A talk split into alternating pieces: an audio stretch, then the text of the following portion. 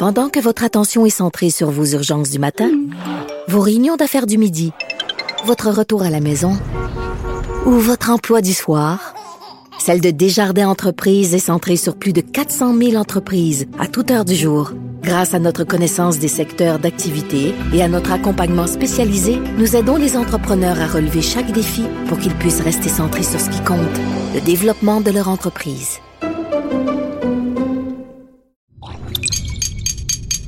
Cube Radio.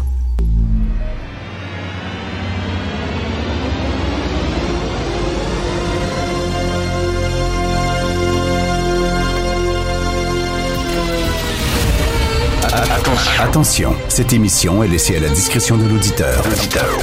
Les propos et les opinions tenues lors des deux prochaines heures peuvent choquer. Peuvent choquer. Oreilles sensibles s'abstenir. Richard Martineau. Martino. Un animateur pas comme les autres. Richard Martineau. Cube Radio. Bon lundi, merci d'écouter Cube Radio. Euh, Cette semaine, ça va être le test. Ça va être le test parce que là, le printemps se pointe le bout du nez. À la fin de la semaine, on annonce 11 degrés, 11 degrés. Ça, ça va être difficile. Hein, Ça va être difficile de ne pas aller prendre une bière dans un restaurant en zone orange comme à Bromont, par exemple. Et que ça va être tough. Ça va être difficile de pas recevoir des amis sur le balcon, dans la cour, sur la terrasse. Ça va être difficile de respecter le couvre-feu quand il commence à faire clair tard et qu'il fait chaud. C'est vraiment le vrai test. C'est cette semaine et la semaine prochaine va faire encore plus doux que ça. Alors, euh, c'est la journée des femmes. Comment ça se fait qu'il y a encore un 8 mars? Moi, je pensais que les hommes et les femmes, c'était fini, ça. Je pensais qu'il n'y en avait plus de femmes. On était toutes des patentes. On était toutes des affaires. On était toutes des monsieur patates. Je pensais, là, il y a encore une journée des femmes. Ça existe encore des femmes. Euh, moi, c'est un lundi. Moi, lundi, mercredi, vendredi, je suis femme entre mes deux oreilles. Le mardi, le jeudi et le week-end, je suis homme. Euh, Bref, journée des femmes, euh, cela dit, euh, c'est important effectivement de souligner cette journée-là. Et je le redis, hein, comme père de deux filles, n'acceptez jamais les filles de vous faire brasser, bardasser, crier après par votre chum. Vous méritez mieux que ça. Et la journée des femmes, c'est bien sûr euh, une journée où on- on on lutte, on combat, on rappelle l'importance pour les femmes de vivre librement et de prendre elles-mêmes leurs propres décisions. Et je reviens à ces quatre jeunes filles, quatre jeunes filles qui ont été forcées par leur père à porter le voile, qu'elles elles ne voulaient rien savoir, elles étaient régulièrement battues et leur père leur disait, si vous fréquentez les garçons, si vous portez des vêtements courts, si vous enlevez votre voile, je vais vous tuer. C'est aussi ça, la journée des femmes, c'est aussi lutter pour ces femmes-là qui vivent sous le joug d'un père ou d'un mari violent qui leur impose euh, qui leur impose le voile. Malheureusement, les féministes n'en parlent pas.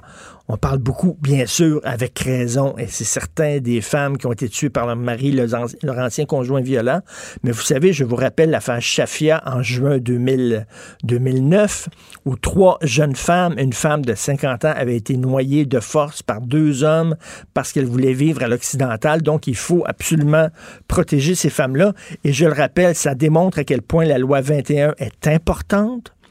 Parce que quand tu es une jeune fille, tu veux pas porter le voile et que ton enseignante est voilée, je suis pas sûr que tu vas te confier à elle.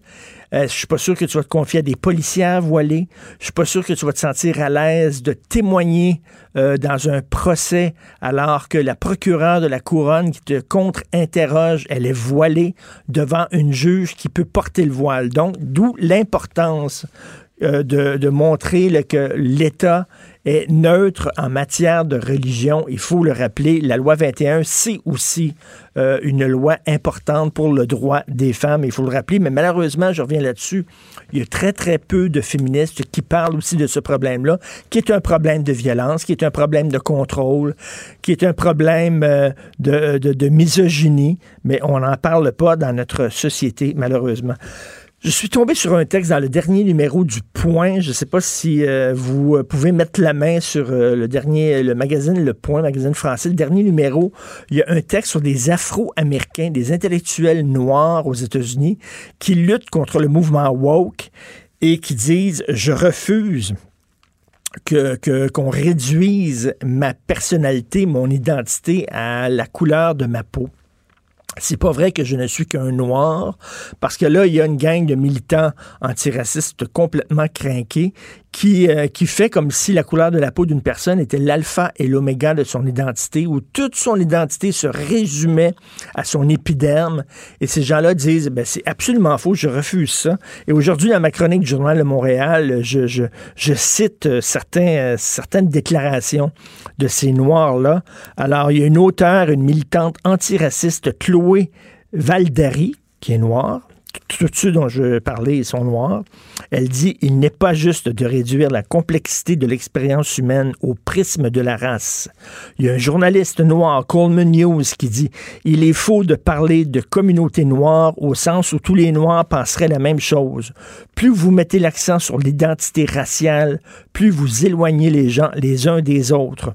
Euh, il y a un animateur d'un balado de Fifth Column qui est très connu, qui s'appelle Kimele Foster, alors qu'il dit que les adeptes du mouvement woke manifestent un mépris général pour l'expérience individuelle.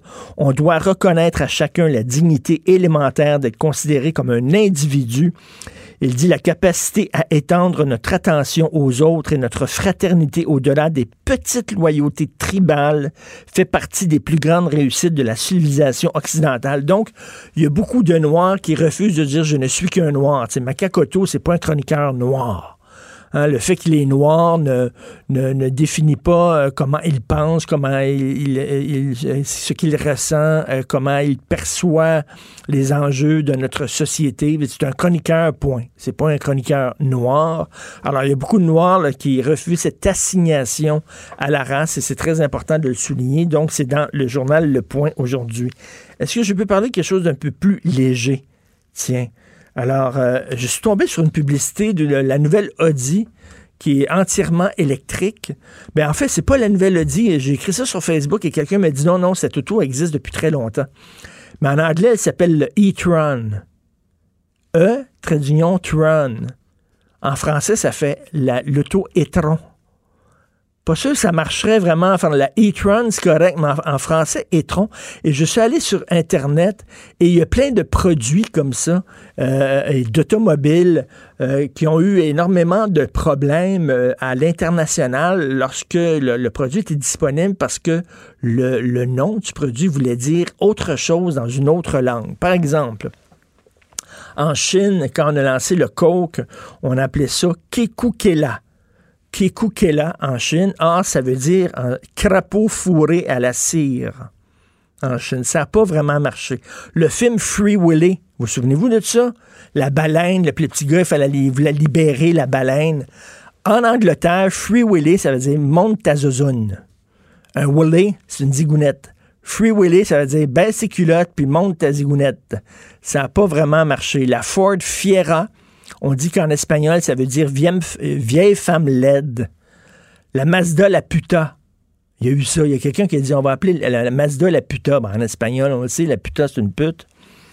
La Mitsubishi Pajero, qui veut dire masturbation. dans certains pays hispanophones. Évidemment, la Buick Lacrosse. Au Québec, ça n'a pas tellement fonctionné, la Buick Lacrosse. La Ford Pinto, qui veut dire pénis en portugais l'hôtel Movenpick, qui veut dire testicule en danois. J'adore ça. des, légumes Blendina, qui veut dire prostituée en russe. Euh, un téléphone Alcatel, qui veut dire tueur en arabe. Écoute, des lunettes japonaises qui ont sorti en France, ça n'a pas marché parce que les lunettes, ça, s'appelait Hypercon. T'as as vu les lunettes Hypercon? Et bon, il y en a plein comme ça. La Renault Coleos, qui veut dire vagin en grec, et la Nissan Moco, qui veut dire en espagnol crotte de nez. Bref, si vous jamais vous sortez un produit à l'extérieur, assurez-vous d'avoir des bons traducteurs qui vous, qui vous diront, mais peut-être que le nom de votre produit, ça ne fonctionnera pas vraiment à l'extérieur. Donc, euh, c'est assez rigolo.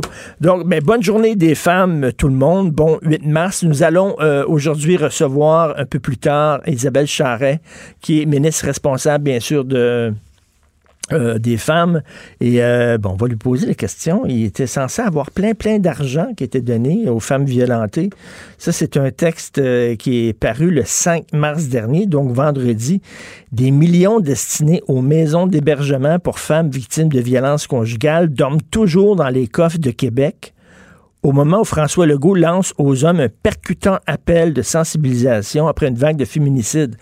Euh, oui, François Legault qui était là, qui a, il un, un, message quand même assez, assez clair. Mais sauf que, OK, c'est bien beau les paroles, mais il faut qu'à un moment donné que les bottines suivent les babines. Or, on avait promis beaucoup d'argent euh, aux maisons pour femmes et cet argent-là n'est pas arrivé sur le terrain. On le voit aujourd'hui en première page du Devoir où on nous dit que le réseau euh, des maisons d'hébergement pour femmes victimes de violences est totalement saturé. Donc, on a besoin d'argent. Euh, vous écoutez Martineau. Pendant que votre attention est centrée sur vos urgences du matin, vos réunions d'affaires du midi, votre retour à la maison ou votre emploi du soir, celle de Desjardins Entreprises est centrée sur plus de 400 000 entreprises à toute heure du jour.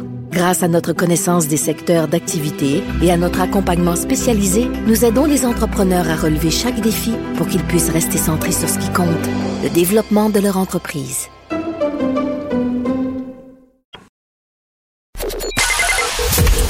Joignez-vous à la discussion. Appelez ou textez le 187 Cube Radio 1877 827 2346. Le, le, commentaire de Félix Séguin, un journaliste d'enquête pas comme les autres. Ah, Félix, je vais en parler tantôt dans mon segment LCN. On a-tu pleuré hier en écoutant Harry et Meghan? C'était épouvantable leur vie. Écoute. Ça n'a pas de sens, hein? Ça a été ça, écoute, ça me, ça me réconcilie avec mon existence bien tranquille. Hein? euh, bon, tu sais, tu, tu, tu, ben, puisque tout le monde en parle, je me sentais un peu le devoir et même l'obligation un peu d'en, d'en parler ce matin. Puis, tu sais quoi? Je vais te le dire bien honnêtement, là, je, je pense que toi et moi, euh, on est, j'entendais tantôt d'ailleurs, sur la même page à propos de Harry et Meghan. Euh, on s'en fout royalement. C'est une belle expression, hein, sans foutre royalement ce matin. D'ailleurs, je pense que dans la catégorie de ce qui m'intéresse, sauf rien avec la famille royale, parce que tu vois, moi je mets ça, euh, je mets ça au même sur le même pied d'égalité, exemple que euh, que les activités des ecclésiastiques à l'étranger puis des cardinaux, c'est quelque chose qui me c'est quelque chose qui, qui même me rebute un peu. Je n'y vois aucun intérêt. quand j'entends parler de ça, j'ai l'impression de de perdre mon temps et, et, de surcroît, quand je suis exposé à ça pendant deux jours de temps, je n'ai pas l'impression que c'est juste moi deux heures de temps, comme comme l'entrevue durait hier en fait. Je n'ai pas l'impression que c'est seulement moi qui perds mon temps, mais beaucoup de gens qui sont arrivés deux heures devant leur téléviseur à écouter quelque chose qui, ma foi, Écoute, ne fait pas d'eux quelqu'un de plus, des gens plus éduqués quand ils en sortiront, n'est-ce pas? Félix, tu regardes dans le dictionnaire se plaindre la bouche pleine et tu vois leurs photos.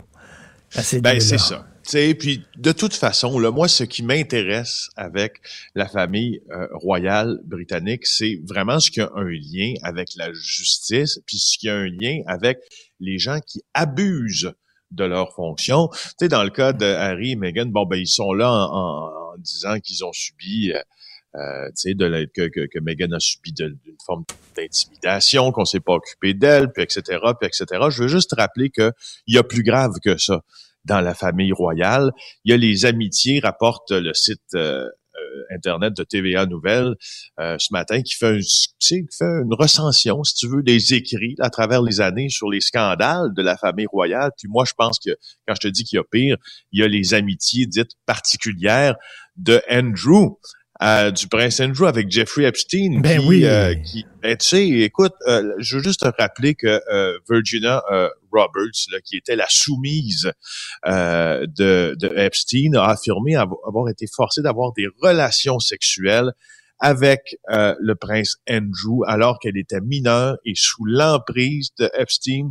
Tu te rappelles cette entrevue complètement surréelle à la folle. BBC du prince Andrew qui a nié, mais de manière si peu convaincante, ces allégations-là.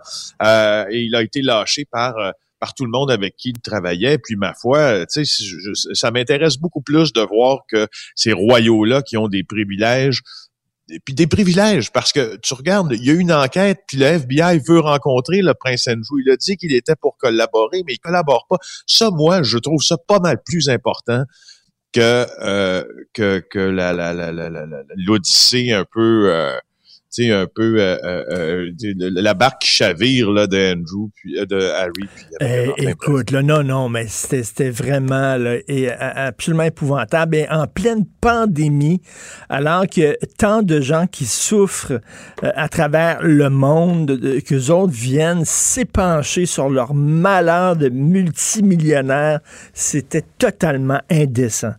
tu veux nous parler d'un braqueur qui est digne du Far West?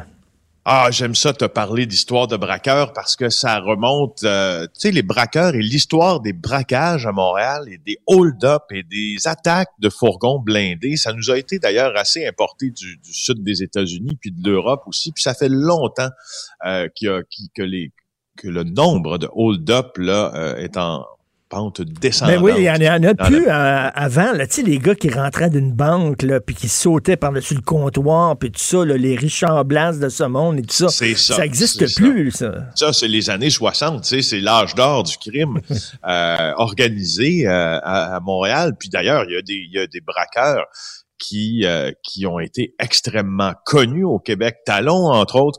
alors là, je veux te parler de vraiment d'une bande de braqueurs, là, la bande euh, qui a attaqué le, le, fourgon, les fourgons blindés, six vols à main armée euh, en deux ans, dont un de 430 000 dollars à Longueuil le, 20 le 21 août 2014. Euh, entre 2013 et 2015 même, la personne euh, dont je vais te parler, là, Paul Thomas Brentwick, a volé 2 millions à des employés de Garda en 2013 et 2015. Alors, lui, cet homme-là, euh, Brentwick, 69 ans, a été libéré. Il va rentrer chez lui cette semaine en Ontario. Il a purgé les deux tiers de sa peine. C'est Éric Thibault qui nous l'apprend, mon cher partenaire. Euh, dans le journal de Montréal. Tu sais qu'Éric Thibault travaille au bureau d'enquête ben maintenant oui, avec ben oui. C'est une acquisition, ma foi, ben merveilleuse. Ben mais écoute, je ne savais pas que c'était si facile que ça de braquer des camions Garda. Ben c'est assez facile, hein. C'est assez facile. Il faut quand même. C'est plus, c'est plus difficile que faire un hold-up. On s'entend parce que ça te prend un plan. Euh, mais les bandes organisées sont capables d'avoir ces plans ingénieux-là et, minutieux. Puis dans le cas du gang à Brentwick, on les appelait les papis braqueurs, hein, parce qu'il y en a trois qui étaient dans la soixantaine quand les crimes sont arrivés, puis qui, qui maîtrisaient cette, cette, cet art-là. Puis tu sais, je veux pas en parler avec admiration parce que c'est pas ce que j'éprouve pour ça, mais je je, je dois souligner quand même qu'ils avaient tous leur spécialité. L'un était maître dans l'art de désactiver les systèmes d'alarme des banques. Euh, L'autre était maître dans les scénarios euh, de fuite. Ils avaient fait leur surveillance pendant des semaines pour qu'on sache précisément l'itinéraire de travail des employés puis des fourgons. Euh, et, et voilà, écoute, même que ces voleurs-là entraient à l'intérieur des banques en utilisant des doubles des clés qu'il avait fabriqué après avoir pris des empreintes, des serrures en, ben, avec en insérant de la pâte à modeler. C'était vraiment, écoute, comme il y a des ligues de hockey old-timer, là, comme on ben les appelle, ben ben, il y a des clubs, il y a des, il y a des gangs de braqueurs de old-timer. tout ce que ça prend, c'est de la pâte à modeler, du célépoté, tiens, tu mets ça là, dans, dans serrure, puis tu te fais une double de clés.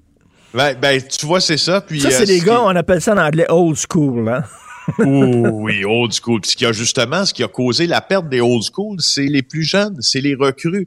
Euh, c'est un, des plus euh, jeunes membres du gang qui, euh, lui, après, après avoir perpétré des vols qui leur ont rapporté des centaines de milliers de dollars, s'est lancé dans une série de dépenses excessives avec sa part du, gâteau, si tu veux. Puis ça a fait en sorte qu'il s'est fait remarquer. Il s'est fait remarquer pour, euh, par les autorités. Puis juste pour revenir sur Brentwick, là, écoute, il a commencé à 26 ans. Là en 77. Là. il, est entré dans une banque de Vancouver, puis il est ressorti avec plusieurs millions en argent, en or, en bijoux. On n'a jamais retrouvé. Ça, euh, ça, me fait penser la première phrase du film Goodfellas. aussi longtemps que je me rappelle, j'ai toujours voulu être un gangster. Ah oui, ah le, oui, ah le film de Goodfellas commence comme ça. Le gars, il était tout petit et lui, ce qu'il rêvait de faire dans la vie, c'était être gangster. Il y en a qui veulent être astronaute, il y en a qui veulent être... Bon, lui, il voulait être un gangster. Donc lui, il a commencé à 26 ans, le gars dont tu me parles. Exactement, exactement. Alors euh, voilà pour euh, nos, euh, nos papis braqueurs, là, un des plus célèbres. Ben alors, les papis, ça c'est les papis, mais ce week-end, dans le journal, on a vu la, nouvelle gang, là, qui ne sont pas old school toutes les gangs de rue. Non, c'est ça. je voulais te parler du travail d'Éric Thibault. Euh, auquel, euh, auquel j'ai collaboré dans le journal du samedi, là, un, grand dossier que l'on a monté ensemble avec des documents que l'on ne voit pas souvent. Et puis là, euh, vous pouvez retourner le voir sur le site internet du journal. C'est vraiment un tour d'horizon très, très complet de ce qui se passe avec les gangs de rue, en lien direct aussi avec la flambée des fusillades des derniers mois. En fait, ce qu'on a fait, c'est qu'on a cherché très fort euh, dans les documents, puis avec des sources, puis on a eu finalement accès au, euh, au rapport du Service de renseignement criminel du Québec, le CRCQ. Euh, dans un rapport confidentiel, on, on, on, dit que les gangs de rue font l'objet d'une résurgence là, de conflits internes dans les deux grandes factions, tant chez les rouges que chez les bleus, mais attention, des conflits internes, pas des conflits entre rivaux. Mmh. Puis on apprend l'existence. Moi, ce que je trouve intéressant là-dedans, c'est de ça dont je voulais te parler brièvement, c'est on apprend qu'il y a des nouveaux gangs, euh, les euh, Profit Collectors, ou appelés euh, PK ou encore Profit Boys. Ils sont dans le secteur de Rivière-des-Prairies. Puis eux autres, ils s'opposent entre autres aux gangs Zone 43 de Montréal-Nord, qui est baptisé comme ça parce qu'il y a le circuit d'autobus qui circule dans ce coin-là. Un des circuits d'autobus porte le numéro euh, 43. Alors voilà des Écoute, on dirait, on, dirait Los Angeles dans les années 80. C'est fou. Ouais. 90, là, 80, tu te rappelles de ce qui est arrivé, notamment de ce que les gangs ont fait après que euh, Rodney King a été tabassé par la police à LA. C'était une, c'était euh, une zone de une zone de non-droit pour plusieurs personnes parce que là, les gangs se sont mis à profiter de ça dans les, je le répète, il y a un fameux film qui est sorti, là, qui s'appelle LA 1992, je pense là-dessus. Et les gangs ont commencé à totalement occuper l'espace puis ils tuaient, ils tuaient à vue, là. Les, les, les crisps, c'est la, grosse époque des, des crisps et des bloods qui se, tiraient dessus dans la rue. Et un euh, gros party à Mascouche qui a coûté très cher. Ben oui, juste pour te dire brièvement que euh, à Mascouche, il y avait euh, une fête dans une maison assez cochue, cochue, oui, cochue, euh, qui s'est déroulée dimanche. Et puis la police est arrivée vers 15 heures dans ces zones. C'est vraiment une baraque, là. C'est pas, c'est pas une unifamiliale normale. Alors, ils rentrent là à 15 heures. Et puis là, les gens veulent pas ouvrir. Donc, ils ont le droit. Sauf que là, la police doit faire ce qu'elle doit faire. Elle demande un télémandat. Et là, ça prend du temps pour obtenir un télémandat. Donc là, les fêteurs ont fait attendre la police. Et en faisant attendre la police, ben là, ils sont arrivés à 19h30 pour commencer à émettre des constats pour le rassemblement illégal. Puis ils ont, ils ont tellement fait attendre la police que ça a dépassé 20 heures. Donc, qu'est-ce qui se passe passé 20 heures? Ben, il y a eu des amendes en plus pour le non-respect du couvre-feu. Voyons Alors, euh, tu vois, hein, on est, on n'a pas inventé nécessairement le bouton à quatre trous dans cette résistance de mascouche. On, à place d'avoir un ticket, on en a eu deux. Alors, euh, je voulais te parler de ça, puis je voulais te dire que je t'ai euh, entendu tantôt parler des traductions libres un peu de voitures qui étaient vendues à l'étranger étaient totalement dans ma c'est totalement ma tasse de thé. Ça moi, je peux regarder. moi. Ça me fait rire sais-tu qu'est-ce que je fais, moi, dans mes temps libres? Je vais sur le site de Protégez-vous. OK. et je regarde les mauvaises traductions anglaises, euh, euh françaises, en fait, de, l'anglais au français, dans les manuels euh, euh, d'instruction, oh, ben notamment, puis sur certains produits, puis je t'en cite quelques-unes que j'ai devant moi. Alors, ici, dans le, on a un, un, un tu sais, là, des petits ciseaux pour écarrir souvent là, les, euh, les, euh, les ongles des chiens. Oui. Alors, c'est on vend dans un emballage un pet clipper et la traduction française, c'est une tondeuse à pet. écoute, je, oui, et écoute, euh, il y a aussi, ah ça c'est très intéressant, très intéressant. Il y a une, étiquette de là, les étiquettes sur les vêtements là qui t'instruisent sur euh, laver à froid oui, ou euh, bon, ben je te fais la traduction anglaise. C'est euh, bon, Design in Canada where we turn cold into cool. Et là, la traduction de ça, c'est conçu au Canada, où nous tournons à froid dans fraîche. oh, il, y avait, il, y avait, il y avait un hôtel dans le quartier chinois de Montréal, puis on dit c'est un hôtel qui est parfait dans le temps des, des, du festival de jazz. C'est un hôtel parfait pour les amateurs de blues, les fans de blues, OK? It's a very good hotel for fans of blues. C'était, c'était traduit par, c'est un hôtel fantastique pour les ventilateurs de les fans ça me de fait blues. assez rire, ces affaires-là. Écoute, Et ça- là, je t'en donne un, je t'en donne un, attends un peu, une traduction aussi euh, de, de l'anglais. de Tous les clients arrivant avec des colis périssables doivent être emballés.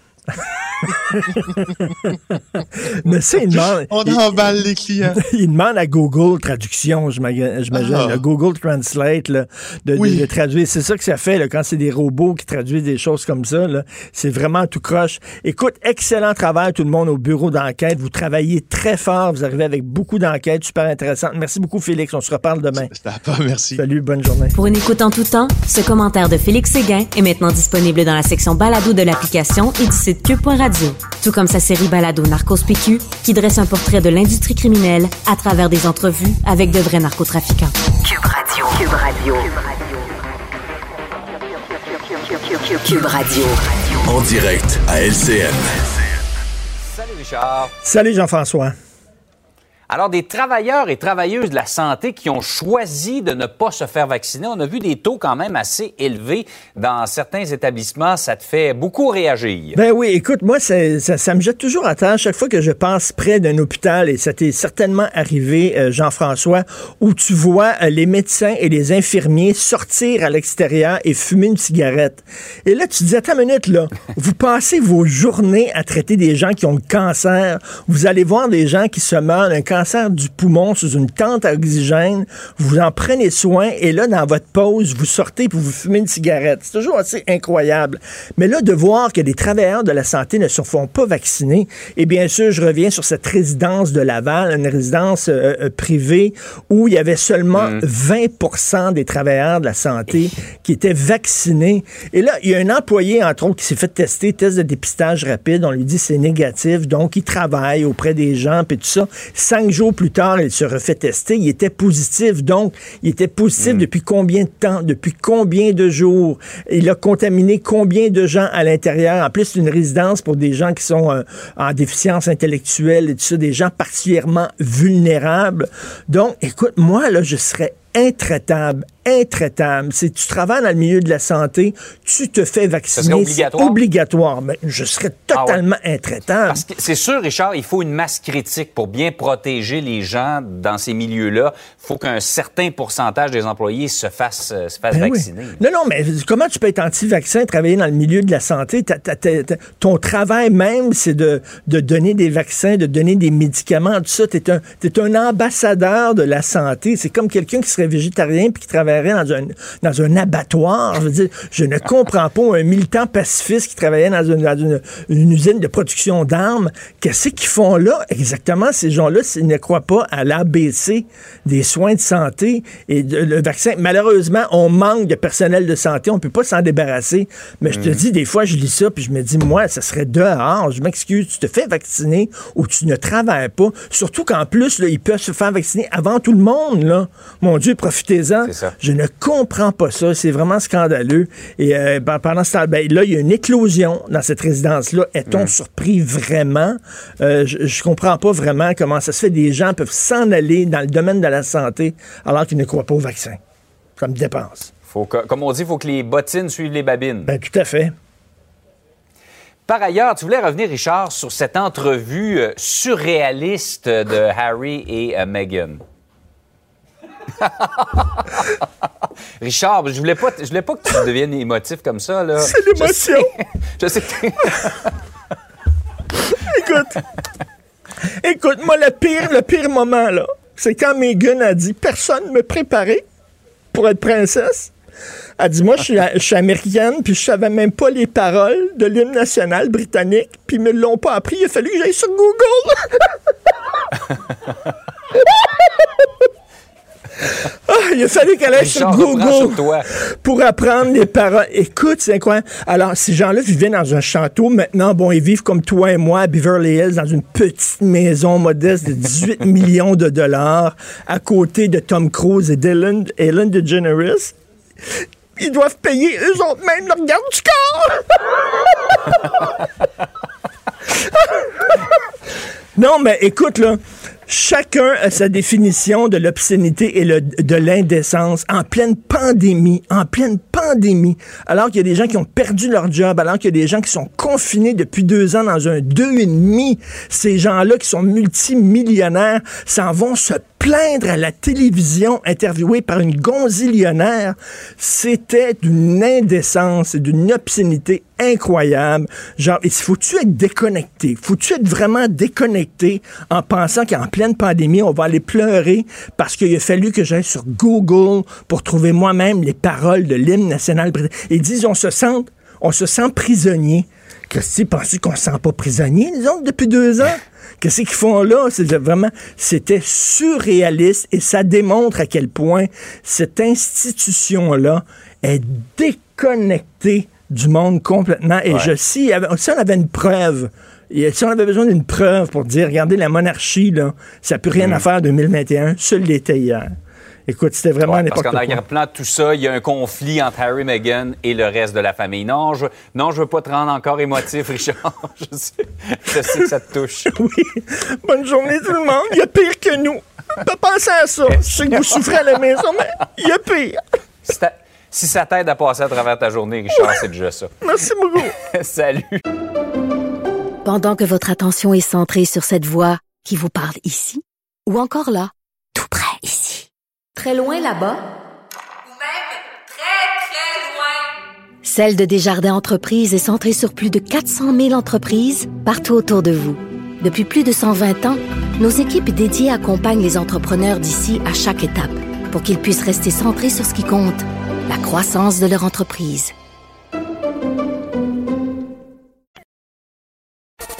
Ben oui, on le sait. Martineau, ça n'a pas de bon sens comme il est bon. Vous écoutez Martineau, Cube Radio avocat à la barre. Alors je procède à la lecture du verdict. avec François-David Bernier. Les meilleures plaidoiries que vous entendrez. Cube Radio. Alors, nous allons parler de la pandémie, mais sous l'angle légal avec Maître François-David Bernier. Euh, on l'a entendu, là, ici, euh, qui anime Avocat à la barre à Cube Radio, qu'on peut voir aussi régulièrement à LCN. Salut François-David.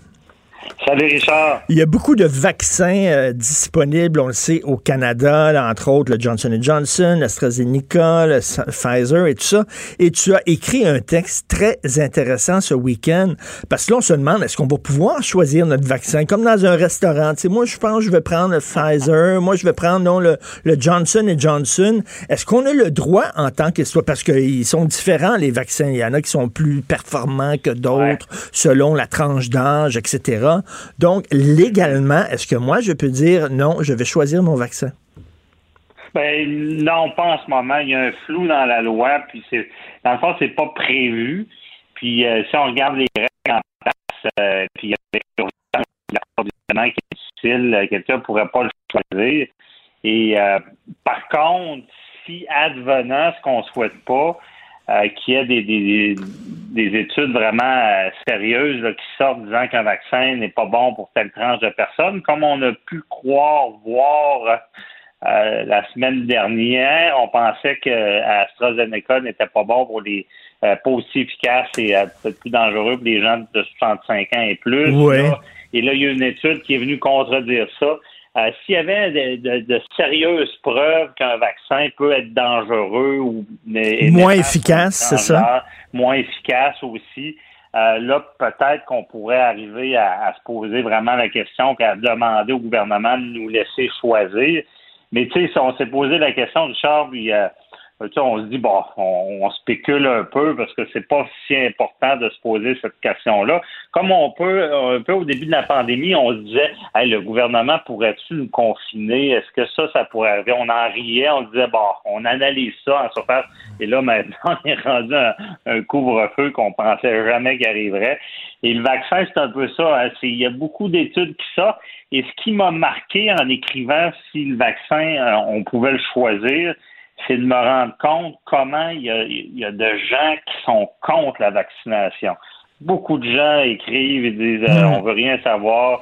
Là, je reçois des emails, puis là, je sais même pas si c'est sérieux, des des, euh, des articles disant que dans certains pays, il y a eu des morts, qu'il y a eu euh, la suspension d'un vaccin parce qu'il y avait des problématiques. ça, c'est bon. On trouve n'importe quoi sur Internet. Là, c'est ça. mais euh, on sent que ça s'en vient. Quand, on va être rendu à, à, vacciner la population en général, parce que là, on a des tranches d'âge, on a, on a ciblé vraiment des gens, là, j'ai l'impression qu'il va y avoir toutes sortes de débats. Et euh, on le vu avec les masques, on le vu avec le couvre-feu, il y a eu des contestations à peu près partout. Parce que quand on brime certains lois, puis j'ai l'impression d'un moment donné, on va...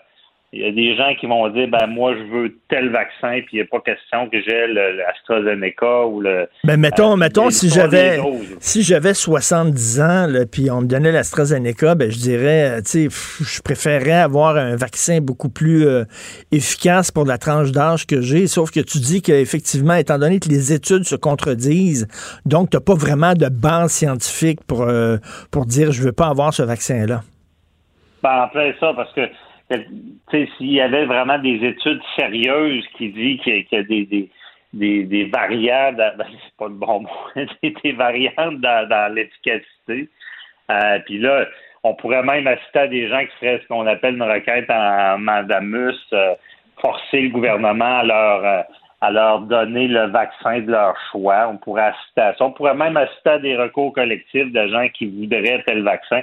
Mais comme je dis en ce moment, il y a il n'y a pas assez, il n'y a, rien de solide disant que euh, les, un vaccin moins bon que l'autre. Fait que là, tu es obligé de prendre le vaccin qu'on te donne finalement. De toute façon, euh, si tout le monde commençait à choisir son vaccin, ça serait un casse-tête total. Ça veut dire que les endroits où on vaccine, il faudrait que tu tiennes comme dans un magasin, là, que tu euh, que aies, les, les, trois vaccins disponibles pour des milliers de personnes. Je dire, ça serait, ça serait un casse-tête au point de vue de l'organisation. Ben oui. Comme à la pharmacie, tu arrives, tu choisis ce que tu veux. Je veux des Advil, je veux des Tylenol, mais tu sais, c'est. Sauf que c'est certain que si on arrive à un, stade où est-ce qu'il y a, il y a vraiment. On, parce que là, tout le monde court pour avoir le vaccin, on s'entend. S'il y avait un approvisionnement qui, est abondant puis qu'il n'y a pas de problème d'approvisionnement, peut-être que le gouvernement réussirait à le mmh. permettre, mais avec des campagnes de vaccination massives, ça serait trop compliqué. Là. Puis euh, déjà, tu sais, il va falloir. Puis aussi, tu sais, le, gouvernement n'a pas euh, forcer la, la, vaccination aussi. Oui, mais c'est ça, c'est ça. Mais écoute, pour les travailleurs de la santé, je reviens là-dessus, on l'a vu, il y a une résidence à Laval, il y a seulement 20% des employés de la résidence, des travailleurs de la santé qui ont été vaccinés. Euh, est-ce qu'on pourrait obliger, pour les travailleurs de la santé, ceux qui travaillent à l'intérieur des CHSLD, à l'intérieur des, des résidences personnes âgées, de se faire vacciner? Ou sinon, écoute, tu restes chez toi? Est-ce qu'on a le droit légalement de faire ça? Parce que là, ils mettent en ben, danger, s'ils ne se font pas vacciner, ils mettent en danger les gens à l'intérieur. Oui. Alors, ton argumentaire est très bon. Ça, ça, va être plaidé, euh, j'imagine, devant la Cour, mais ça n'a pas été ça encore. Parce que il y a, y a par contre des, des, précédents dans le sens pour la grippe. Il y a eu euh, il y a eu des employés qui ont été forcés d'être vaccinés. Puis c'est toujours c'est le, critère de, de la nécessité pour l'emploi. C'est la charte qui dit ben si euh, tu as vraiment besoin d'avoir quelque chose, un soin particulier, dans ce cas-là, d'être vacciné pour l'emploi parce que justement tu mets en, ah, ben danger la sécurité des autres. Euh, oui, oui, ça, pourrait arriver, ça, de, que, les gens de le CHSLD, c'est le meilleur exemple parce que peut y avoir des décès, il y a un réel danger. Moi, je suis certain qu'on l'a vu, on a déjà vu une infirmière être obligée, d'être vaccinée pour la grippe. Et là, pour la COVID-19 avec la situation où certainement un employeur Ben de- oui. ben, pas nécessairement de la santé en général, mais un CHSLD, vu qu'il y a un risque réel. Mais on pourrait pas, euh, pour ceux qui pensent que les employeurs pourraient euh, forcer les employés normaux là, à être vaccinés, euh, non. Et ça, ça tiendrait pas la route. C'est ce qui est euh, c'est ce qui est bizarre aussi avec euh, quand on parlait des, des passeports euh, de vaccins, là, Ouais. à savoir, bon, si t'es vacciné, t'as accès euh, à l'avion, t'as accès à tel commerce. Légalement, est-ce que ça serait Euh, possible, ça? Ben, Ou euh, il y a des gens qui ça diraient, il y a des gens, euh, Claude Villeneuve, par exemple, qui est chroniqueur au journal, lui, il dit que ce serait discriminatoire. Mais moi, je, me- moi, je lui ai dit, écoute, on vit pas dans une période ordinaire, là. On vit pas, euh, c'est un temps exceptionnel, puis euh, euh, euh, quand tu as des problèmes exceptionnels, tu dois prendre des mesures exceptionnelles. Moi, je me dis, si tu es vacciné, ben là, en Israël, d'ailleurs, maintenant, ils ont le droit d'assister à des spectacles avec un Ouais. passeport de vaccination. Ici, moi, je suis convaincu, si il, il lançait un passeport de vaccination, euh, un passeport vaccinal, ça serait, ça serait tout de suite contesté devant la, la, Commission des droits de la Ouais. personne. Ben, c'est certain qu'il y en a qui diraient que c'est discriminatoire. Ça pourrait l'être si, comme en ce moment, si c'était exigé, ça serait discriminatoire. C'est simple parce qu'on n'a pas accès au vaccin. Donc, sais, parce que la population en général n'a pas encore accès au vaccin, c'est seulement des tranches d'âge ou des gens dans, dans certains domaines. Donc, advenant que le vaccin, c'est comme aux États-Unis, puis tu vas à la pharmacie, tu te fais vacciner, euh, que, que c'est accessible. Là, il n'y aurait pas cette discrimination-là, puis il faudrait qu'il y ait des exceptions. C'est sûr, parce qu'il y en a euh, qui, qui, qui ne peuvent pas à cause des, des histoires de santé. Ben Mais oui. c'est certain, Richard, oh, les, les- là, euh, ce que tu as vu avec les masques, ce que tu as vu avec le couvre-feu, tu n'as rien vu des contestations si avec les passeports vaccinaux, parce que on sent dans la population, puis c'est c'est un peu bizarre, mais on sent qu'il y a des gens qui sont contre les vaccins, qui ont peur, qui ont peur d'avoir des effets secondaires, qui ont peur que euh, ça a mal été étudié parce que ça a été trop vite. Fait que c'est sûr qu'on aurait des contestations, puis il y aurait plus de poids, parce que là, on parle de droits qui sont assez forts, c'est le droit de refus de, de soins. Tu sais, on a vu l'histoire avec les, les témoins de Jéhovah qui, qui disaient qu'ils ne voulaient pas euh, être transfusés. On a eu, on se rappelle de qu'il y avait eu une jeune femme qui était morte à cause de ça. Fait qu'on se ramasse dans un débat parce qu'on est dans le médical, parce qu'il faut planter une aiguille dans le bras, injecter un, produit à des gens. Fait que les contestations, d'après moi, seraient, seraient vraiment élevées. Moi, je suis sûr qu'au final, un tribunal dirait que c'est légal, vu la situation. Si c'est euh, les variants sont toujours là, il y a encore un risque. Mais il faut vraiment que le vaccin soit accessible. Puis c'est certain que ça monte aux barricades, aux barricades, ça sera pas long. Puis il y Ah, aura ça. euh, des débats judiciaires. Si un ébéniste Ouais. veut pas se faire vacciner, c'est une chose, je ne le comprends pas, parce que pour moi, le vaccin est une avancée spectaculaire. Mais moi, mais, mais Christy, un travailleur de la santé, celle-là, je la comprends pas. Merci beaucoup, Ben, Maître c'est François. que, oui, tu as raison. Ben oui, non, je reviens pas. Maître François-David Bernier, merci beaucoup. Salut. Hey, merci, bonne Pour une écoute en tout temps, ce commentaire de François-David Bernier est maintenant disponible dans la section balado de l'application et du site cube.radio. Tout comme sa série Balado, Avocat à la barre, un magazine judiciaire où tous les dossiers juridiques sont analysés par des avocats. Cube Radio. Gilles Proulx. Le où, quand, comment, qui, pourquoi ne s'applique pas sa ricanade? Parle, parle, parle, genre, genre, genre. Gilles Proulx. C'est ça qu'il manque tellement en matière de journalisme et d'information. Voici le commentaire de Gilles Proulx. Alors, Gilles, en Suisse, ils ont dit on ne veut pas de burqa. Il y a eu un référendum, puis ça a été gagné. Oui, mais c'est un pays d'arriérés. Comme je vais te montrer, j'ai bien hâte de voir ce que la loi 21 va avoir comme sort ici. Alors, dans cette journée internationale de la femme, mille fois bravo à la Suisse, un pays d'arriérés, sans doute. Et ce matin, le Journal de Montréal qui cite avec ses grandes dames de Jeanne Mance à nos jours jusqu'à Céline Dion qui ont marqué l'histoire du Québec. Le Journal de Montréal ne sait même pas que dans sa propre garde-robe ou ses tablettes, ils ont un livre aux éditions du journal de Gilles Pro et que ça s'appelle Les 60 audacieuses qui ont marqué le Québec. Sauf que ça parle de Jeanne jusqu'à Pauline Julien. C'est la seule différence. Alors, je suis sûr maintenant que tout le monde va aller chez le libraire pour voir. Mais la Suisse, là, quand même, là, ici, si on, si on faisait ça, là, on dirait que c'est épouvantable, c'est contre la charte des droits. Les femmes ont le droit de porter la burqa si elles le veulent. De toute façon, on sait que c'est un choix volontaire, hein, bien sûr. Il n'y a pas de soin. Alors, une faible majorité adopte l'initiative anti-burqa. Alors, ce que je trouve d'intéressant en Suisse, les féministes sont peut-être plus évoluées, plus attentives, ont les oreilles moins bouchées. Elles ont soutenu justement les féministes, le parti gouvernemental et la gauche. La gauche qui se trouve, parce que c'est un parti de droite qui avait proposé ça, mais la gauche étant tâtée normalement, elle est évoluée, est athée, a, a dû se dire là-bas, la gauche, bon, pas l'affaire à se mêler de religion, nous autres, on est d'accord avec ça. Ça va être intéressant dans quelle mesure un pays aussi arriéré que la Suisse, un pays aussi arriéré que la France, la France est arriérée, ça, ça a des relations avec le Québec, c'est un pays d'arriéré. L'Autriche, le pays de Mozart, un autre pays de débiles arriérés. La Bulgarie, un pays d'arriéré. La Belgique, un pays de Jacques Brel, un autre pays de cave. Le Danemark, un pays des Vikings, un pays de macho et d'arriéré.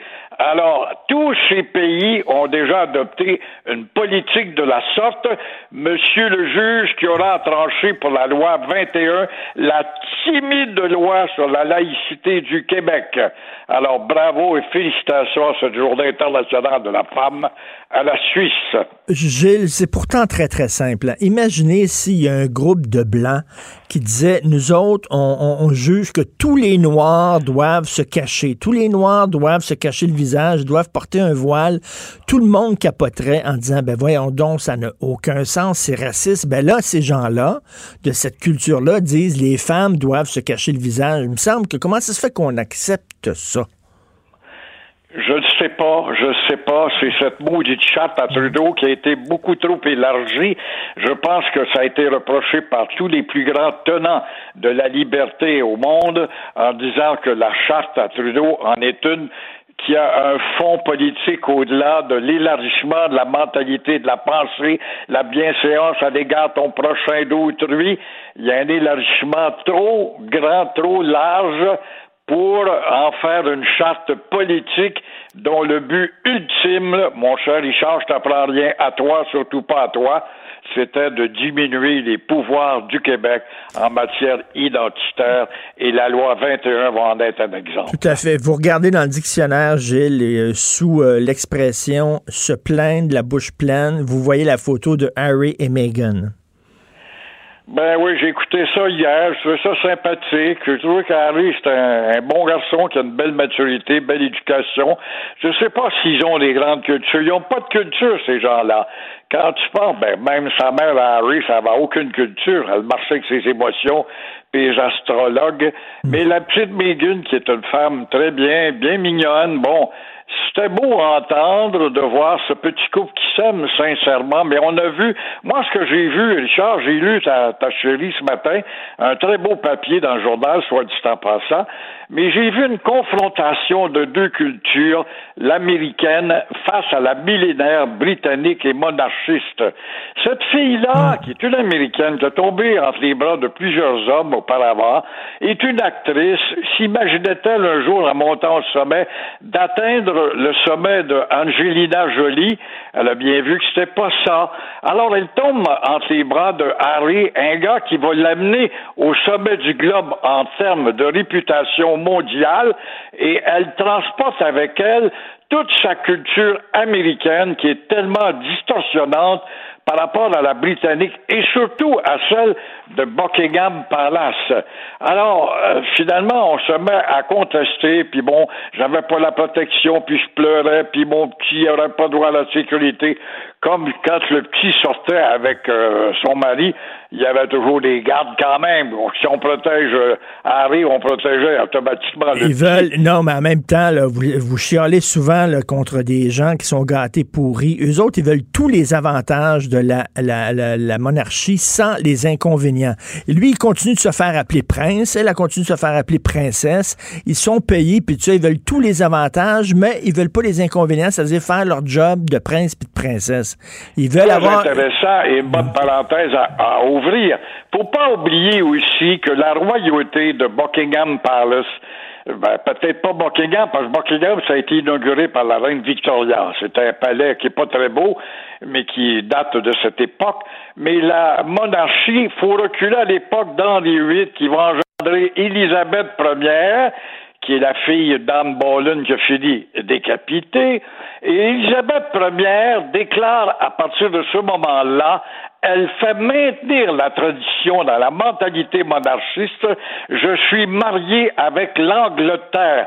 Qu'est-ce que ça veut dire? Ça veut dire que je ne m'appartiens plus. Et dans ce sens-là, il y a toute une culture hermétique à développer. Et l'autre a peut-être souffert parce que c'était suffocant, Ah mais elle n'a pas compris, je pense, en tout cas, la culture millénaire de la monarchie britannique. Elle, elle savait, elle savait dans quoi elle s'embarquait, bon Dieu. Là, elle dit, ah oui, j'étais comme dans une cage dorée, taboire. Là. Si elle savait pas c'était quoi la monarchie, elle était en maudit. Là. C'est c'est ça, tu fais le choix, tu le fais pas. Moi, Harry, je t'aime bien, mais je peux pas rester sous le toit de Buckingham. Alors, euh, je m'en vais. Veux-tu venir, venir avec moi aux États-Unis? On va vivre comme un couple américain. Mais rien de plus. Pas de garder ce qui te concerne. Parce que, au bout de tout ça, c'est une actrice, la petite-là. Elle a déjà des contrats avec euh, Netflix, n'est-ce pas? Puis lui aussi, elle va peut-être l'improviser comédien. Après tout, Elvis Presley est devenu comédien. Pourrait peut-être le devenir lui avec. Mais il y a tout ça à surveiller, de voir toute la machine qui va se développer dans les années à venir quant à sa coupe et sa popularité. Alors, euh, vous dites que c'est vraiment une période dorée pour les fraudeurs, la pandémie. C'est incroyable de voir au moment où plusieurs pans de l'économie s'écroulent. Il faut aller dans les centres commerciaux, des chaînes de magasins, combien de commerces de toutes sortes. Euh, on pense à ceux qui, euh, pendant qu'ils sont dans la misère, à ceux qui en profitent du sublime au ridicule, il n'y a qu'un pas. Alors, il y a les vendeurs euh, immobiliers, les constructeurs, dépêche-toi acheter ton madrier qui coûtait deux piastres il y a un mois qui est rendu à sept piastres ici. Euh, les constructeurs, vite, signe tout de suite en bas. Tu as besoin, si tu achètes un terrain pour construire une maison, tu as besoin d'être près de l'entrepreneur pendant qu'il va construire parce qu'il va falloir que tu te battes avec lui pour t'apercevoir que le prix d'hier n'existe plus. En plus de ça, il y a les euh, vendeurs de piscines. Il y a euh, en plus de ça, les trois grands de l'alimentation, j'ai pas besoin de les nommer, IGA, Provigo, Métro, il y a les pharmacies, il y a les garages, mais aussi il y a l'autre côté noir dans tout ça. Il faut pas oublier les vendeurs d'armes. Il y a eu un grand reportage dans le journal en fin de semaine pas à une occasion, on a demandé d'où viennent tes armes, où as-tu acheté tes armes, quelle est l'adresse pour obtenir des armes, pas un maudit mot. Il y a des fouilleurs dans les ordinateurs aussi qui profitent bien comme escrocs avec une imagination sans limite qui profitent du système et de cette misérable période que nous traversons. Oui, c'est vrai. Il y a des secteurs de, l'économie pour eux autres. C'est vraiment le, le, le Far West. euh, c'est, la ruée vers l'or. Eux autres se font de, de l'argent euh, énormément pendant que d'autres euh, tirent le diable par la queue. Merci beaucoup, Gilles. On se reparle demain. À demain. Au revoir. Pendant que votre attention est centrée sur cette voix qui vous parle ici, ou encore là, très loin là-bas, Celle de Desjardins Entreprises est centrée sur plus de 400 000 entreprises partout autour de vous. Depuis plus de 120 ans, nos équipes dédiées accompagnent les entrepreneurs d'ici à chaque étape pour qu'ils puissent rester centrés sur ce qui compte, la croissance de leur entreprise.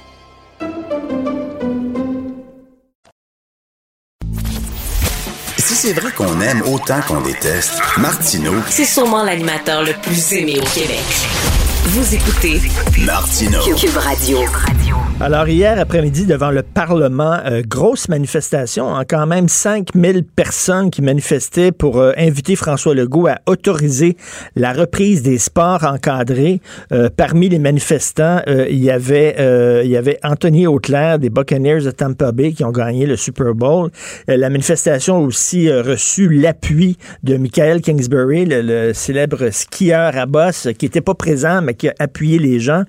Donc, une grosse manifestation. Je pense que le gouvernement peut pas, euh, euh, peut pas ne pas écouter ce message-là. Et cette manif-là, ben, elle a été organisée par un joueur de football de secondaire 5, quand même, là, il faut le faire, Isaac Pépin. Et Isaac est avec nous, avec son père Stéphane Pépin, au bout du fil. Bonjour à vous deux.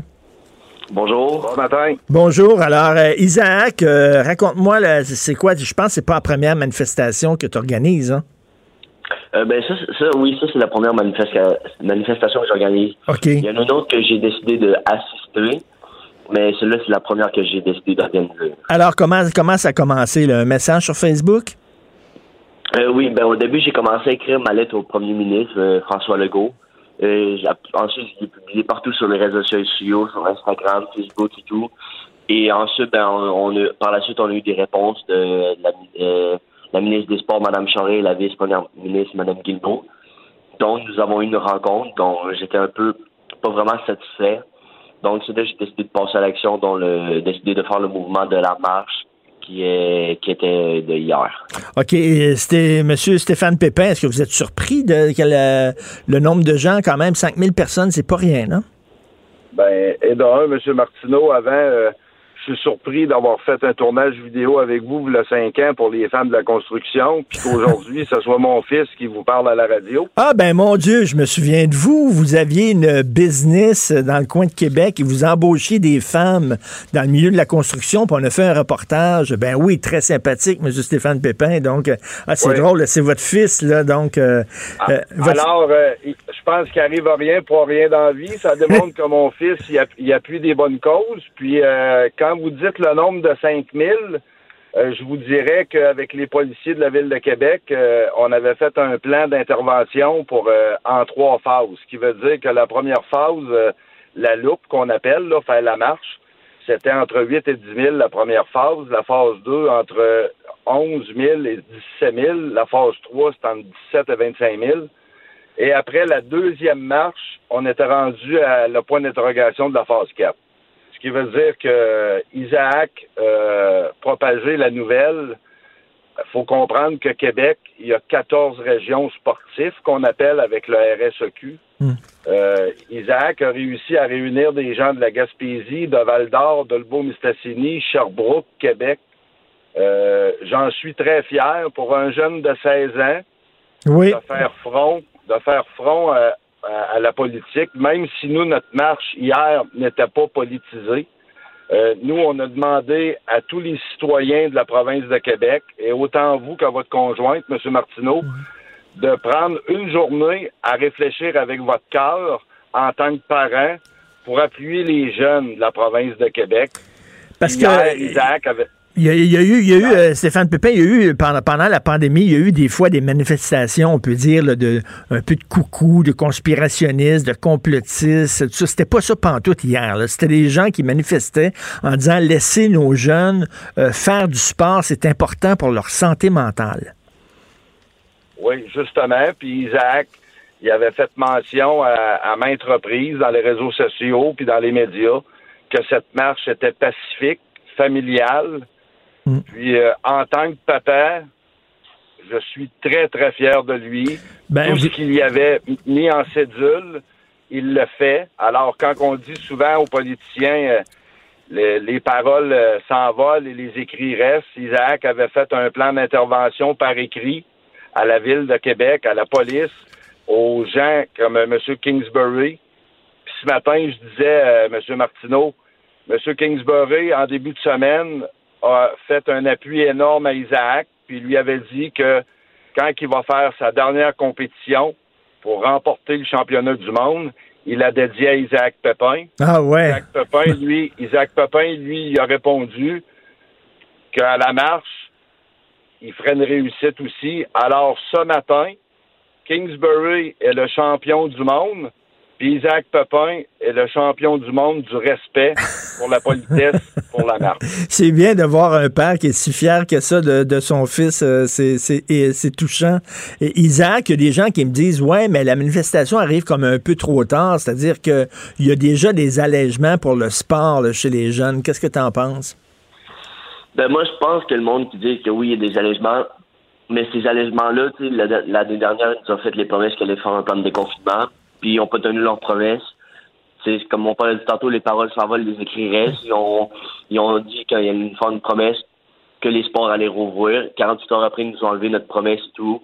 Puis là, ben, aujourd'hui, je pense que ça serait, on devrait pas juste écouter leurs promesses, on devrait, on devrait avoir des réponses concrètes, des vraies réponses, et non juste des promesses. Et qu'est-ce que tu veux? Qu'est-ce que tu demandes? Mais moi, je demande au gouvernement qu'il nous donne des vraies réponses, qu'il nous donne des bonnes solutions pour qu'on puisse recommencer notre sport de manière le plus sécuritairement possible, tous, toutes les équipes ensemble, sur le terrain et non en classe bulle. OK, là, parce que là, actuellement, là, c'est quoi la situation actuellement pour les, les sports, pour les jeunes comme toi? Ben, en ce moment, les jeunes comme nous, on peut juste s'entraîner à deux par équipe. Donc, mettons, si moi je suis dans une équipe de football, on est 60 joueurs. Deux de 60 joueurs qui peuvent pratiquer, on peut pas vraiment pratiquer grand chose. En plus, il y a plein de positions dans une équipe de football et tout. Et tu sais, en classe bulle, tous les, sports sont mélangés. Donc, nous, dans une classe de football, on est séparés en cinq classes. Donc, on peut pas tous être ensemble en classe bulle s'ils laissent les classes bulles. Donc, nous, on aimerait ça que on enlève les classes bulles ou qu'on mette, admettons, les principes des trois classes bulles. Donc, on peut tous être, tous être ensemble.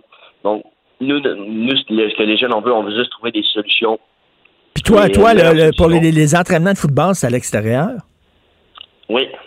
Ben, il me semble qu'à l'extérieur, il y a beaucoup moins de danger qu'à l'intérieur, non? Euh, Stéphane Pépin, c'est ce que le gouvernement n'arrête pas de nous dire, qu'à l'extérieur, c'est beaucoup moins dangereux.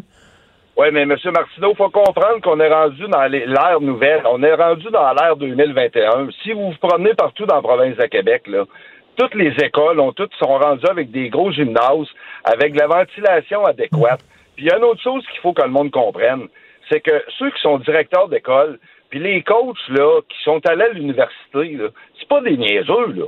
Hmm. Eux autres, ce qu'ils veulent, c'est éduquer les jeunes sécuritairement avant la fameuse COVID, là, il y avait quand même des risques aux jeunes de faire des sports. Tu peux te casser un bras. Est-ce que vous croyez que les, entraîneurs de, tous les sports vont tirer les jeunes dans la gueule du loup hmm. pour leur dire Ah ouais, si tu peux pogner de quoi? Hmm. Je pense qu'il est qu'il faut faire confiance aux gens. Et mon fils le répète, il respecte les aînés. Ça fait un an qu'il n'a pas vu sa grand-mère par respect. Hmm. Mais est-ce que c'est normal que dans les lieux cultes à matin, dans les lieux cultes à matin. On a le droit d'avoir 100 individus de religion pour aller à l'église, puis mon fils, ils ont le droit d'être deux dans un stade? C'est d'excellentes questions. C'est d'excellentes questions que vous posez.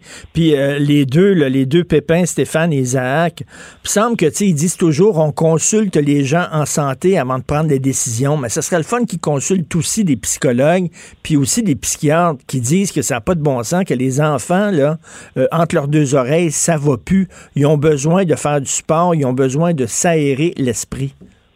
Ben, M. Martineau m'a vous donné un scoop un matin, par exemple, que ça n'a pas sorti encore. Je vais vous le dire parce que je pense que vous allez parler avec Mme Charret bientôt. Oui, exactement. Un peu plus tard dans l'émission. Samedi passé, Isaac Pepin a eu la chance de parler avec les six directeurs sportifs du Québec, qui est M. Luc Degary, Mme Galin, M. Setti.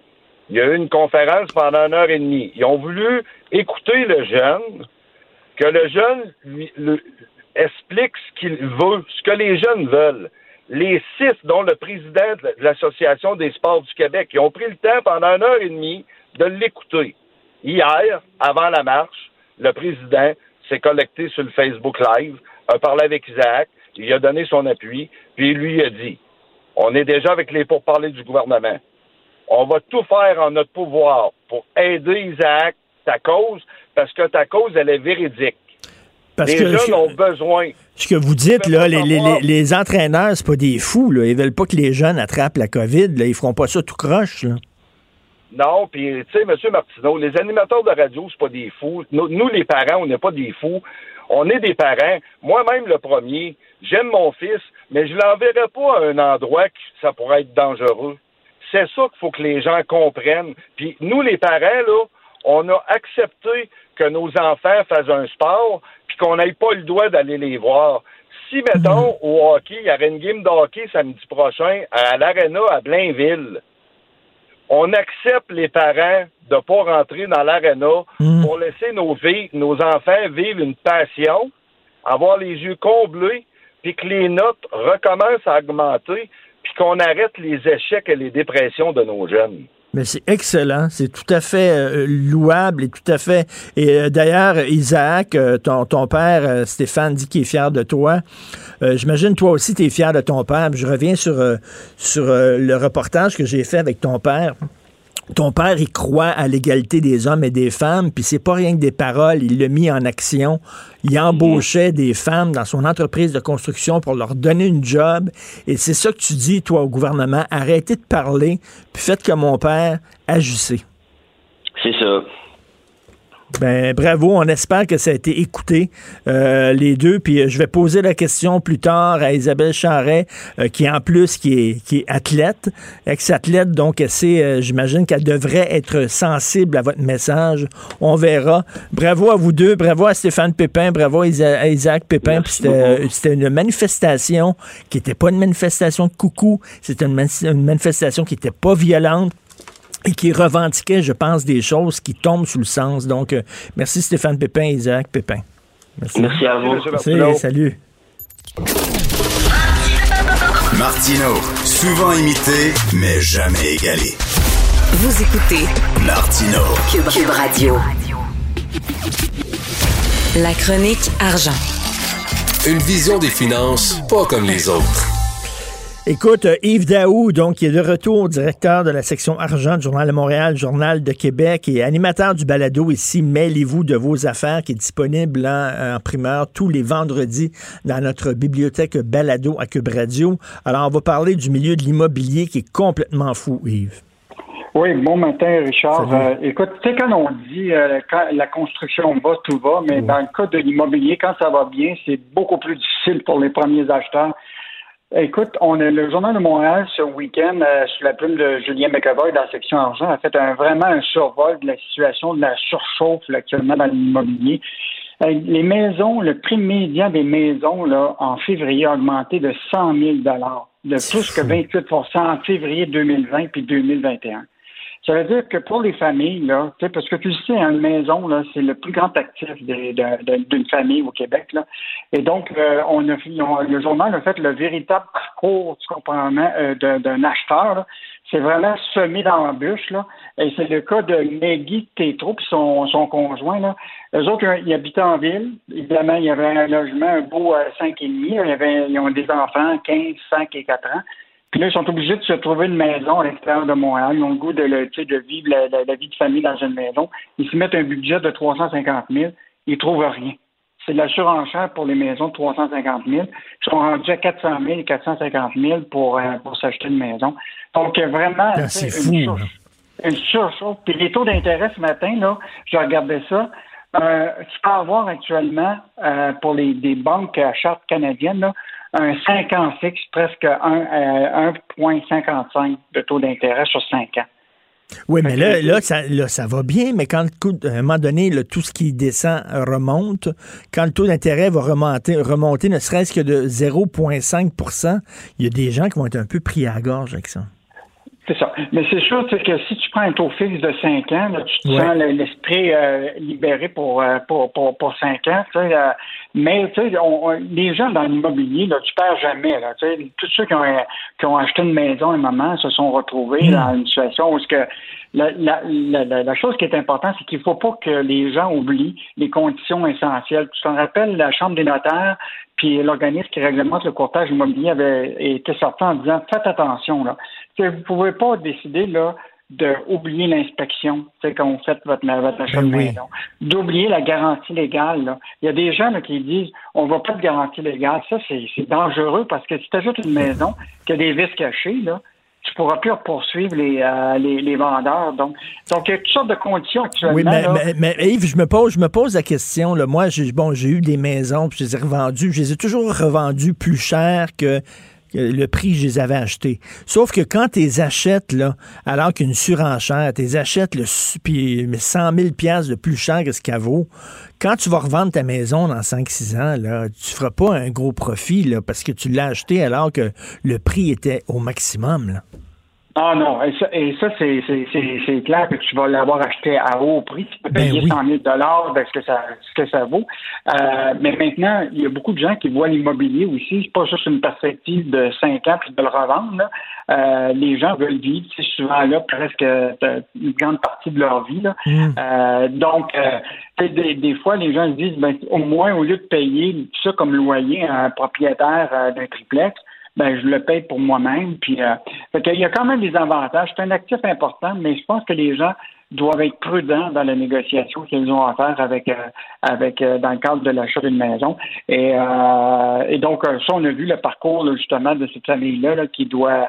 Puis ce qu'il ne faut pas oublier, là, c'est qu'en dehors de l'hypothèque, il y a d'autres frais. Hein? Tu as les frais de notaire, tu as les frais de droits de, de taxes de bienvenue qui arrivent. Fait que les gens, faut pas qu'ils oublient aussi tous les frais afférents à l'achat d'une maison. Évidemment, pour ceux qui euh, étaient propriétaires d'une maison, qui avaient déjà payé leur hypothèque, ben aujourd'hui, ils peuvent penser que la retraite pour eux autres de vendre leur maison qui ont déjà payé, puis de la vendre 100 000, 200 000 de plus, c'est probablement un, un beau, euh, un beau coussin d'or.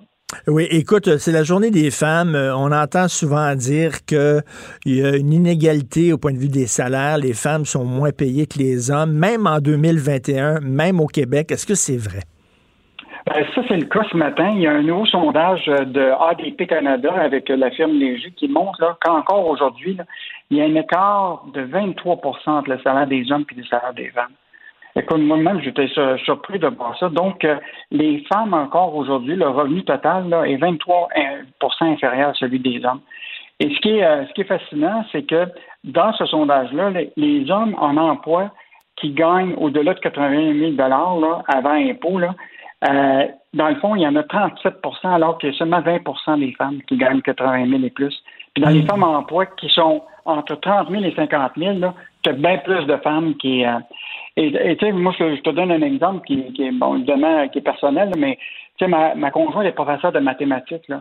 Ben, elle, après 25 ans, là, elle gagne la moitié d'un salaire de chauffeur d'autobus. Ah, sac.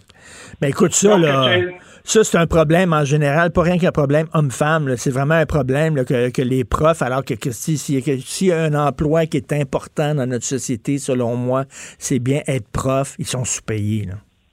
Ah, mais c'est clair, mais, mais tu sais, cette inéquité, aujourd'hui, c'est quand même important de rappeler à cette journée-là qu'il y a quand même une équité des. Euh, et juste au Québec, là, il y avait un portrait de l'économie qui était fait par le Conseil du statut de la femme. Là, et actuellement, au Québec, là, il y a une différence dépensant 11 000 qui persiste entre les revenus annuels euh, entre les femmes et, les hommes au, Québec. 11 000 Puis ça, c'est dans les, euh, les pour les personnes qui, qui, qui ont aucun diplôme. Ça veut dire que, imagine-toi, dans d'autres sphères, c'est souvent euh, encore plus grand. Et je te rappellerai quand même aussi là, que euh, Statistique Canada a fait le portrait d'un an de la COVID. Puis, en fait, là, les femmes là, ont été très, très, très touchées euh, par, par la COVID. C'est eux mm-hmm. autres qui ont subi le, le, plus gros coup. Là. dans le fond, au niveau de l'emploi, là, euh, si c'était perdu, mettons Canada, 213 000 emplois en janvier janvier, là, ben, c'est parmi les femmes euh, qui ont été plus touchés parce qu'ils occupaient des jobs à temps partiel, dans le commerce de détail, dans l'hébergement, dans la restauration. Euh, ben c'est ça, c'est euh, vrai, ce que tu dis. Dans les restaurants, c'est souvent des serveuses. Dans les hôtels, c'est souvent des femmes qui travaillent. Dans le commerce au détail aussi, sur le plancher, il y a plus de vendeuses que de vendeurs. Donc, eux autres l'ont mhm. eu vraiment dans les dents. Mhm. Puis là, aujourd'hui, le taux de chômage chez les femmes, là, c'est à peu près 7,8% quand on prend celui du mois de janvier 2021 comparativement à 2020. Donc, euh, c'est quand même une catégorie de, de, personnes qui est plus touchée par, euh, par, la COVID. Et donc, euh, donc c'est sûr que ces gens-là n'ont pas l'iniquité de salaire entre euh, Meghan euh, euh, et le prince. les pauvres, hein? C'était tellement ben triste de les entendre hier. ben oui, juste leur valeur ensemble, les deux vaut 10 millions. Ils valent, 10 millions, puis ça se plaignait hier, la bouche pleine. C'était indécent, c'était vraiment épouvantable. Merci Yves, on se reparle demain. Bonne journée. À demain, bonne journée.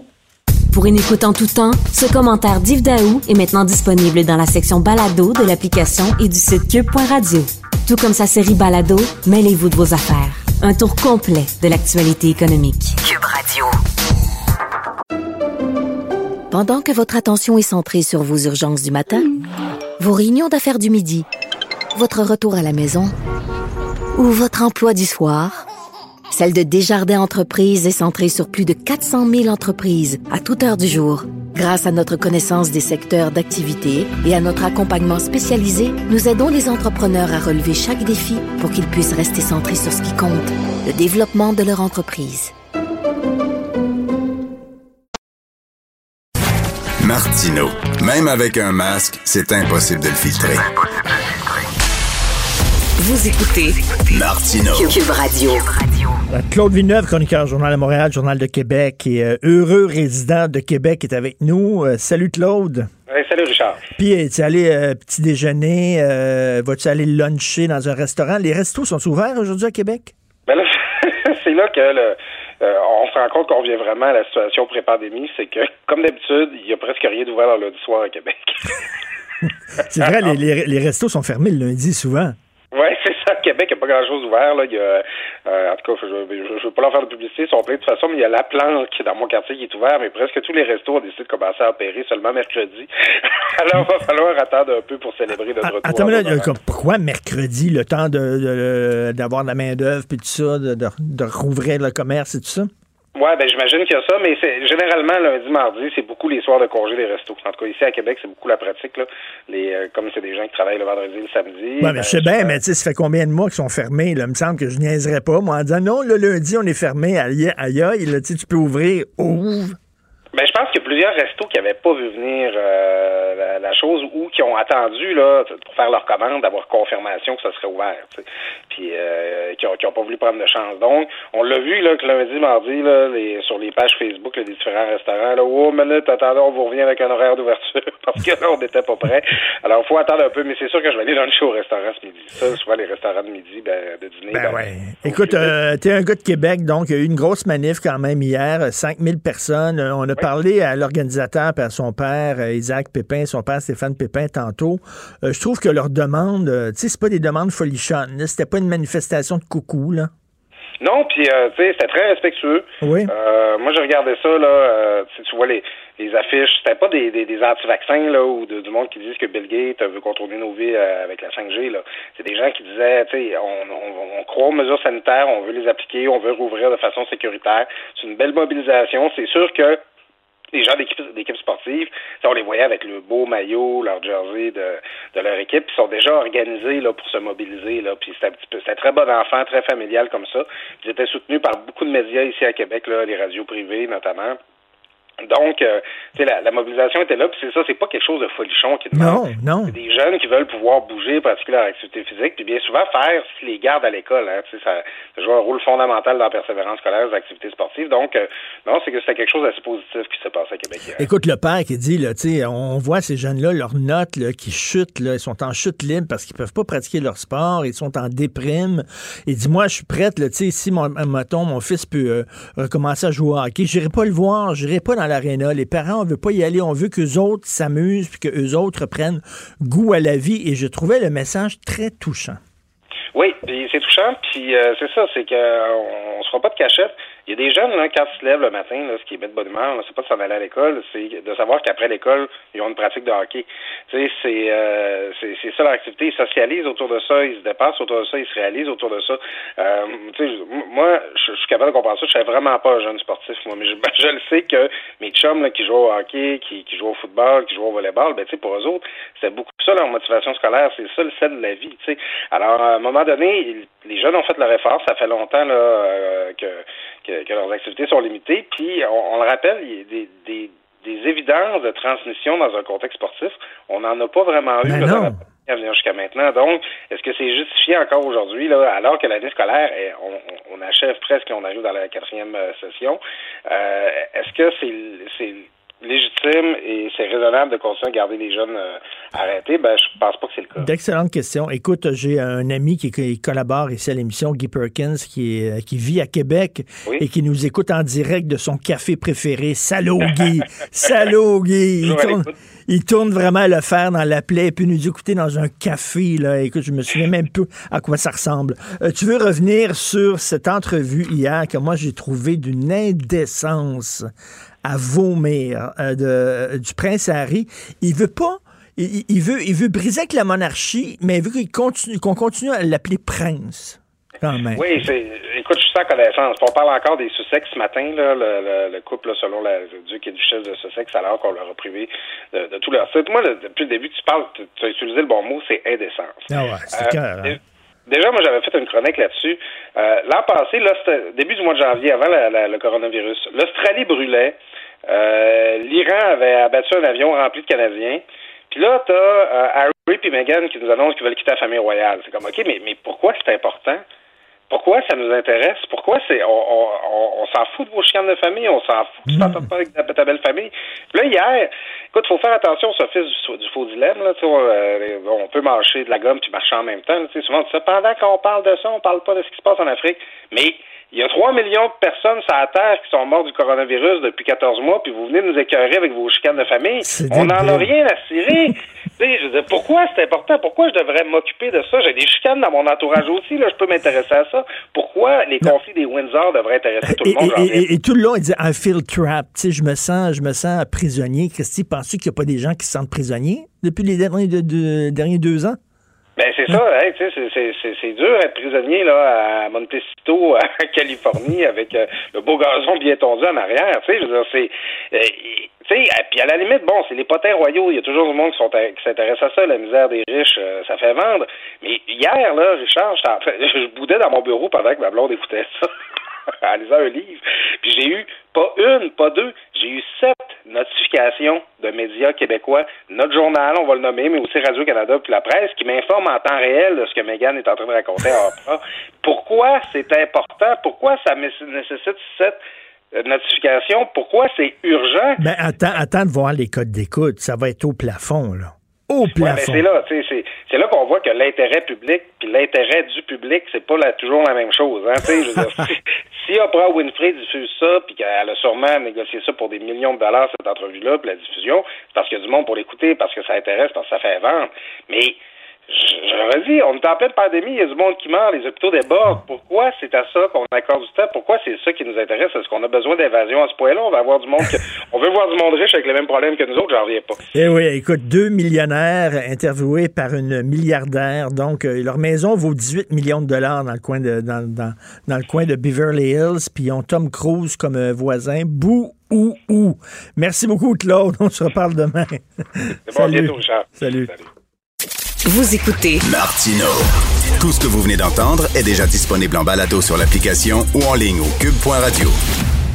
Alors, très content de parler avec Mme Isabelle Charret, ministre déléguée à l'Éducation et ministre responsable de la condition féminine en ce 8 mars. Mais on va aussi revenir sur la manifestation hier des jeunes qui demandaient de pouvoir pratiquer leur sport. Bonjour, Mme Charret. Bonjour, M. Martineau. Je sais que vous allez, bon, présenter, vous avez présenté un plan d'action euh, pour aider les femmes, mais tout d'abord, bien sûr, tout le monde se pose la question euh, où va l'argent qui était promis pour euh, les femmes battues, les femmes victimes de violences? On le voit dans la première page du Devoir, le réseau est totalement saturé. Ils ont besoin d'argent. Le gouvernement avait promis 24 millions de dollars dans, dans l'année, puis il y a seulement 5,5 millions de dollars qui ont été finalement donnés à ce réseau-là. Donc, les gens se demandent qu'est-ce que vous attendez? L'argent va où, là?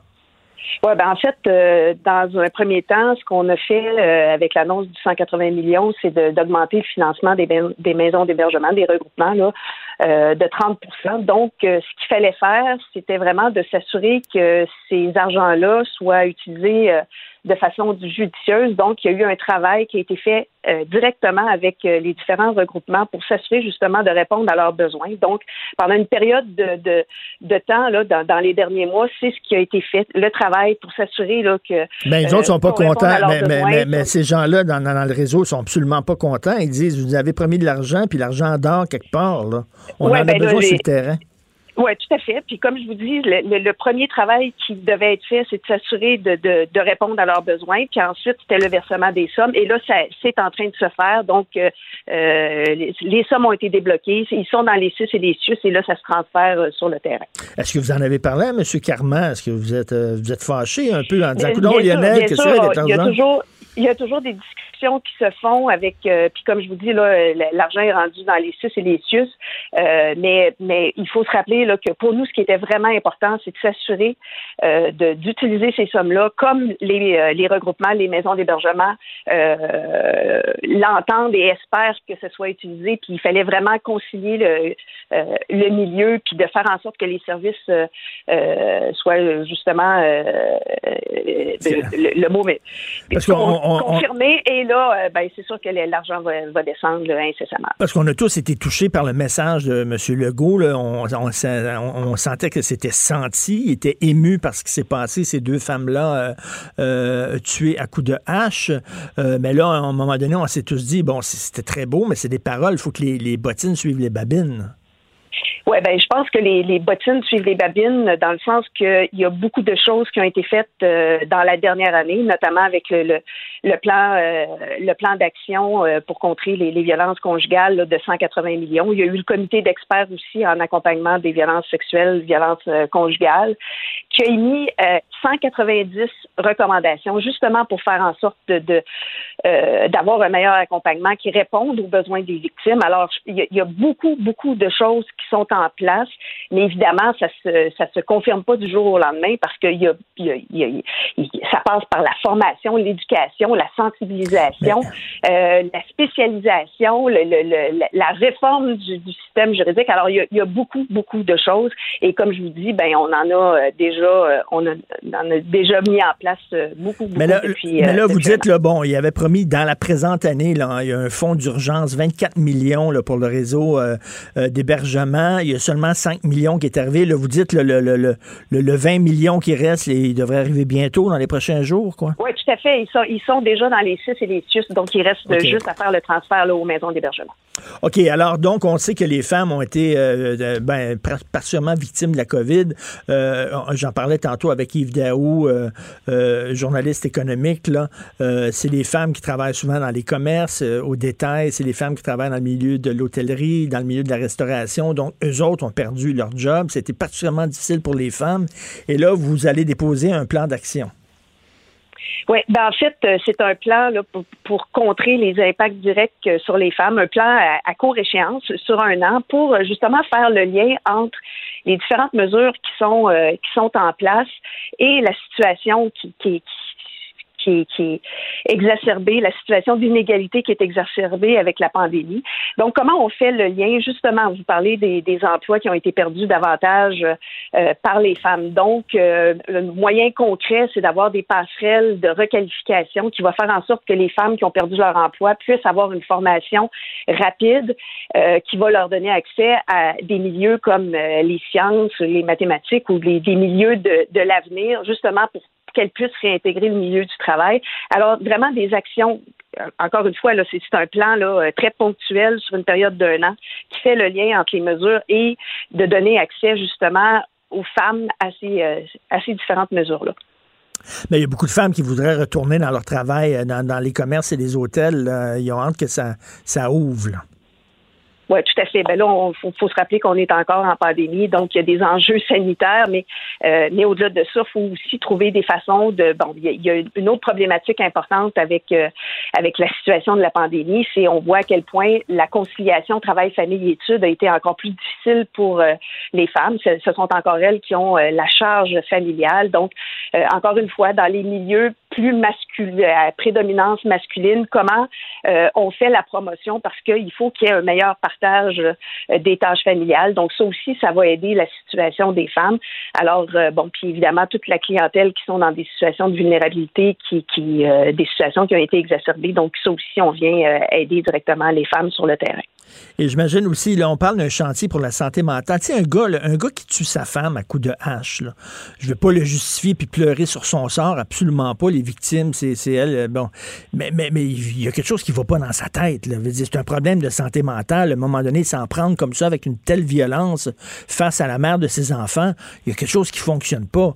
Euh, il faudrait aussi avoir de l'aide pour les, hommes qui souffrent de santé mentale. Oui, ben tout à fait. Puis euh, en fait, vous, vous mettez le doigt sur euh, sur une, une, grosse problématique, c'est que quelque part, il faut évidemment aider les femmes qui sont en, en situation de violence, ben mais il faut aussi euh, cibler la, source du problème. Et c'est et c'est pour ça que c'est tellement vaste comme chantier. Puis on parlait des 190 recommandations sur l'accompagnement, puis on n'est même pas dans la prévention des crimes de, violence conjugale. Donc c'est sûr qu'il y a, beaucoup à faire. Mon, mon collègue en santé mentale a dégagé des fonds aussi. Alors, c'est sûr que le travail euh, doit se poursuivre, en fait, s'accélérer parce que la situation est encore euh, tout aussi problématique en 2021. Tout à fait. Euh, je parlais tantôt deux organisateurs de la manifestation qu'il y a eu à Québec.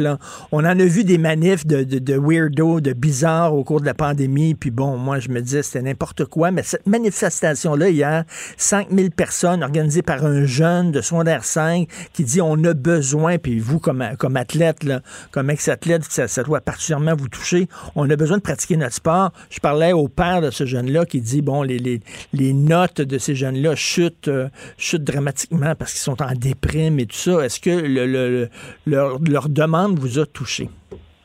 Ben, tout à fait. En fait, ça fait euh, ça fait un an depuis le début de la pandémie que euh, qu'on travaille à mettre en place des mesures parce que je, pense que je suis euh, la personne la plus convaincue de l'importance du sport. Euh, j'ai fait toute ma carrière dans le sport et euh, je sais à quel point c'est important pour la santé physique, évidemment, mais pour la santé mentale aussi. Donc, c'est pour ça qu'on travaille avec tous les acteurs pour, pour avoir des protocoles sanitaires sont sécuritaires. Et euh, bon, les représentations se font de façon constante auprès de la santé publique et tout ce qu'on a besoin, c'est du goût de la santé publique qui est encore préoccupé par la situation, puis par les variants, puis tout ça. Mais on comprend pas, parce qu'à l'extérieur, quand même, y a-tu des études qui démontrent qu'il y a eu des éclosions lors d'événements sportifs? C'est ça qu'ils demandent, les autres. Expliquez-nous, montrez-nous les chiffres, montrez-nous les études. Là. On nous dit qu'à l'extérieur, c'est beaucoup moins dangereux qu'en dedans. Ben à l'extérieur, euh, on a euh, on a fait des allègements. Donc en, en, zone rouge, en zone orange, on peut maintenant avoir des, des euh, regroupements à l'extérieur d'au moins huit personnes qui peuvent faire un entraînement. Donc c'est pas tant l'extérieur qui est problématique. Et ce que les gens revendiquent, c'est davantage avoir accès aux au lieux intérieurs, avoir accès à, à, des parties de hockey, par exemple. Alors c'est sûr que le déconfinement va se faire de façon progressive, mais encore une fois, moi c'est ce que je fais valoir, c'est à quel point le milieu sportif euh, a les compétences, euh, a l'encadrement nécessaire pour mettre en place des, des, mesures qui sont sécuritaires parce que, euh, comme, comme tout ce monde-là qui, qui, était à la manifestation hier, ce qu'on veut, c'est que, que, nos jeunes, nos moins jeunes puissent reprendre leur activité le plus rapidement possible. Et je reviens pour les femmes violentées. En période de pandémie, c'est pas évident hein, parce qu'on leur dit vous devez vous confiner, vous devez rester à la maison, sauf que ces, gens, ces femmes-là sont, sont encore plus prisonnières qu'avant. Oui, ben tout à fait. Puis, puis c'est important de dire que les femmes euh, ne, ne, restent pas à la maison quand ils sont dans une situation de violence conjugale. Elles ont accès aux différents services et euh, jamais un policier va donner euh, une amende à une femme qui, qui va briser le couvre-feu pour sortir d'une situation de violence. Alors, bon, SES violence conjugale va, va donne des services. Alors, n'hésitez pas à demander de l'aide si vous êtes dans une situation comme celle-là. Et en terminant, Isabelle Charret, vous, bon, vous avez été une athlète, vous êtes relever les manches, vous êtes, vous avez réalisé vos rêves et tout ça. Il y a trop de, puis là, je vous parle en tant que père de deux filles, il y a trop de filles qui manquent d'estime d'elles-mêmes. Je comprends pas ça et qui acceptent de se faire battre, de se faire bardasser, de se faire crier après par un conjoint. Euh, il faut dire à ces filles-là, vous méritez plus que ça. N'acceptez pas ça. Si votre chum, euh, euh, même pas lever la main, rien que lever la voix contre vous régulièrement, il faut, vous méritez plus que ça acceptez pas ça, sacrez le camp. Ben, tout à fait. Puis, puis je pense que ça, c'est un discours que toute la population doit avoir, pas juste les pères de famille, mais tout le monde dans leur entourage ont des, des femmes, des jeunes filles. Euh, effectivement, puis il y a une campagne de sensibilisation qui est euh, euh, très poignante, qui dit justement, parce que la violence, c'est pas juste de la violence physique, hein, c'est pas juste d'attendre d'avoir une, une claque sur la gueule, excusez le, mm-hmm. Excusez ma façon de parler, mais parce qu'une violence l'espèce de domination ou de contrôle que euh, plusieurs hommes exercent sur euh, leurs conjointes, ce n'est pas acceptable. Alors, il faut tout le monde avoir un changement de, culture puis de dire non, ça, on le tolère plus, toutes ces, formes de domination-là. Et d'ailleurs, on l'a vu, on l'a vu, on, l'a vu récemment dans le milieu du sport aussi. vous, vous venez de là. Il y a beaucoup d'entraîneurs qui exercent comme un contrôle chez leurs jeunes, euh, leurs jeunes athlètes féminines. Oui, ben puis en même temps, là, vous, vous m'amenez à, toute euh, la, politique d'intégrité que, que j'ai amenée dans le sport, qui fait en sorte justement d'avoir un, un officier indépendant de traitement des plaintes qui va faire, qui fait en sorte que les, les jeunes ou les moins jeunes puissent dénoncer des situations comme celle-là parce que que ce soit dans le sport, que ce soit dans la vie privée, que ce soit dans n'importe quel milieu, ce n'est pas acceptable et euh, il faut dénoncer. Il faut aussi que tout le monde soit bienveillant puis qu'ils Mm. disent euh, sortez de cette situation-là, c'est pas acceptable. Et comme vous dites, c'est un vaste chantier parce que c'est un changement de culture aussi. Là. Euh, heureusement, les, les hommes québécois ont fait beaucoup de chemin au cours des dernières années, puis je pense qu'ils sont Tout capables à fait, de... mais je vais vous dire, M. Martineau, ce qui est préoccupant, c'est qu'il y a encore des jeunes, malheureusement, on le voit, là, qu'il y a encore les, agresseurs sont, sont, sont dans la trentaine. Alors ça, il faut quand même rester vigilant. Ce n'est pas acquis, ce n'est pas intégré. Il faut continuer, évidemment, à faire, à faire du travail. Tout à fait. Merci beaucoup, Mme Isabelle Charret, ministre déléguée à l'Éducation et ministre responsable de la condition féminine. Merci. Bonne journée. Merci à vous. Au revoir. Pendant que votre attention est centrée sur vos urgences du matin, vos réunions d'affaires du midi, votre retour à la maison ou votre emploi du soir, celle de Desjardins Entreprises est centrée sur plus de 400 000 entreprises à toute heure du jour. Grâce à notre connaissance des secteurs d'activité et à notre accompagnement spécialisé, nous aidons les entrepreneurs à relever chaque défi pour qu'ils puissent rester centrés sur ce qui compte, le développement de leur entreprise. Martineau, il n'y a pas le temps pour la controverse. Il a jamais coulé l'eau sous les ponts. C'est lui qui la verse. Vous écoutez Martineau. Cube, Cube Radio. Alors, tous les lundis, je discute avec l'essayiste et journaliste Jérôme Blanchet-Gravel. Salut, Jérôme. Salut, Richard. Alors, ben, toi, tu es un gars de Québec, donc euh, je veux revenir là-dessus, sur cette marche-là qu'il y a eu euh, hier. Tu en penses quoi? Ben, J'en pense que c'est un début de réveil. C'est positif. Euh, euh, J'en pense qu'effectivement, le, le- le paradoxe a assez duré, dans le sens où, bon, euh, on parle de la santé, la santé, la santé, et évidemment euh, que c'est important, mais justement, la santé, c'est pas euh, c'est pas seulement se, se, se protéger du virus. Le sport, d'ailleurs, est une façon de se protéger du virus d'une certaine façon. On sait que ça renforce le système immunitaire. Donc, euh, le paradoxe a assez duré, dans le sens où là, les gens sont conscients que la santé, c'est quelque chose de global et qu'on peut pas, à vitam aeternam, négliger le sport si on fait en, la promotion de la santé comme telle. Donc, il y a une sorte de, contradiction là-dedans.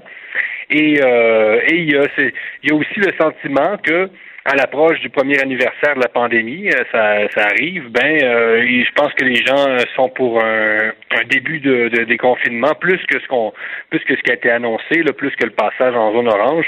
Donc euh, oui, positif, je trouve ça très positif. Parce que c'est ça, tu sais, euh, le- penser à la santé, comme tu dis, là, il faut, il faut aussi, c'est aussi la santé mentale, c'est aussi ce qui se passe entre les deux oreilles.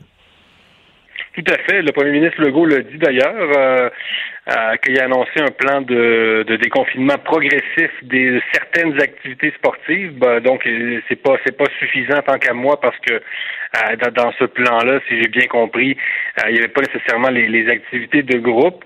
Donc, il l'a dit, le, le Legault l'a dit, le premier ministre Legault l'a dit, le, le, le sport, c'est, ça aide à contrer le stress. Et on sait que nos jeunes aujourd'hui, euh, de plus en plus souffrent de problèmes d'anxiété, de dépression. Les statistiques sont alarmantes. Le Québec a un problème majeur de santé mentale, non seulement chez les adultes, mais chez les jeunes. Euh, c'est ça qui est encore le plus préoccupant. Écoute, on parle même chez, chez des jeunes à partir de, euh, du primaire qui peuvent développer des, euh, des, des idées suicidaires. là. Le Québec a un grave problème de ce point de vue-là. Euh, je ne sais pas s'il est encore assez... euh, je sais pas si on est conscient, le Québec, de, de ce problème-là chez les jeunes, mais, euh, mais ça participe de ça. Et je pense que les parents qui ont participé à la manifestation ou qui l'ont appuyé euh, sur Facebook ou autre sont conscients de ça, sont conscients, je pense, que euh, leurs jeunes sont stressés, sont peut-être plus stressés que eux qu'ils l'étaient à l'époque, alors que quand ils étaient sur les bancs d'école. Et donc, euh, oui, santé mentale, extrêmement importante. Est-ce que tu trouves François Legault euh, euh, infantilisant? Tu sais, on dirait que papa vous dit de pas faire ça. Pourquoi? Parce que.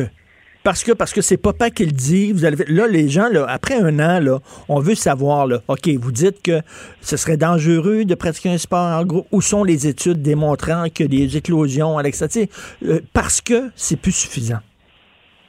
Non, tu as raison. La posture paternelle euh, va faire son temps autant au début, on, on aimait la, la, figure rassurante de François Legault, on l'a dit souvent, la figure du bon père de famille. C'est ça qui a ressorti le plus. Mais, euh, mais ça va faire son temps. Puis je te dirais même celle de certains médecins experts. Là.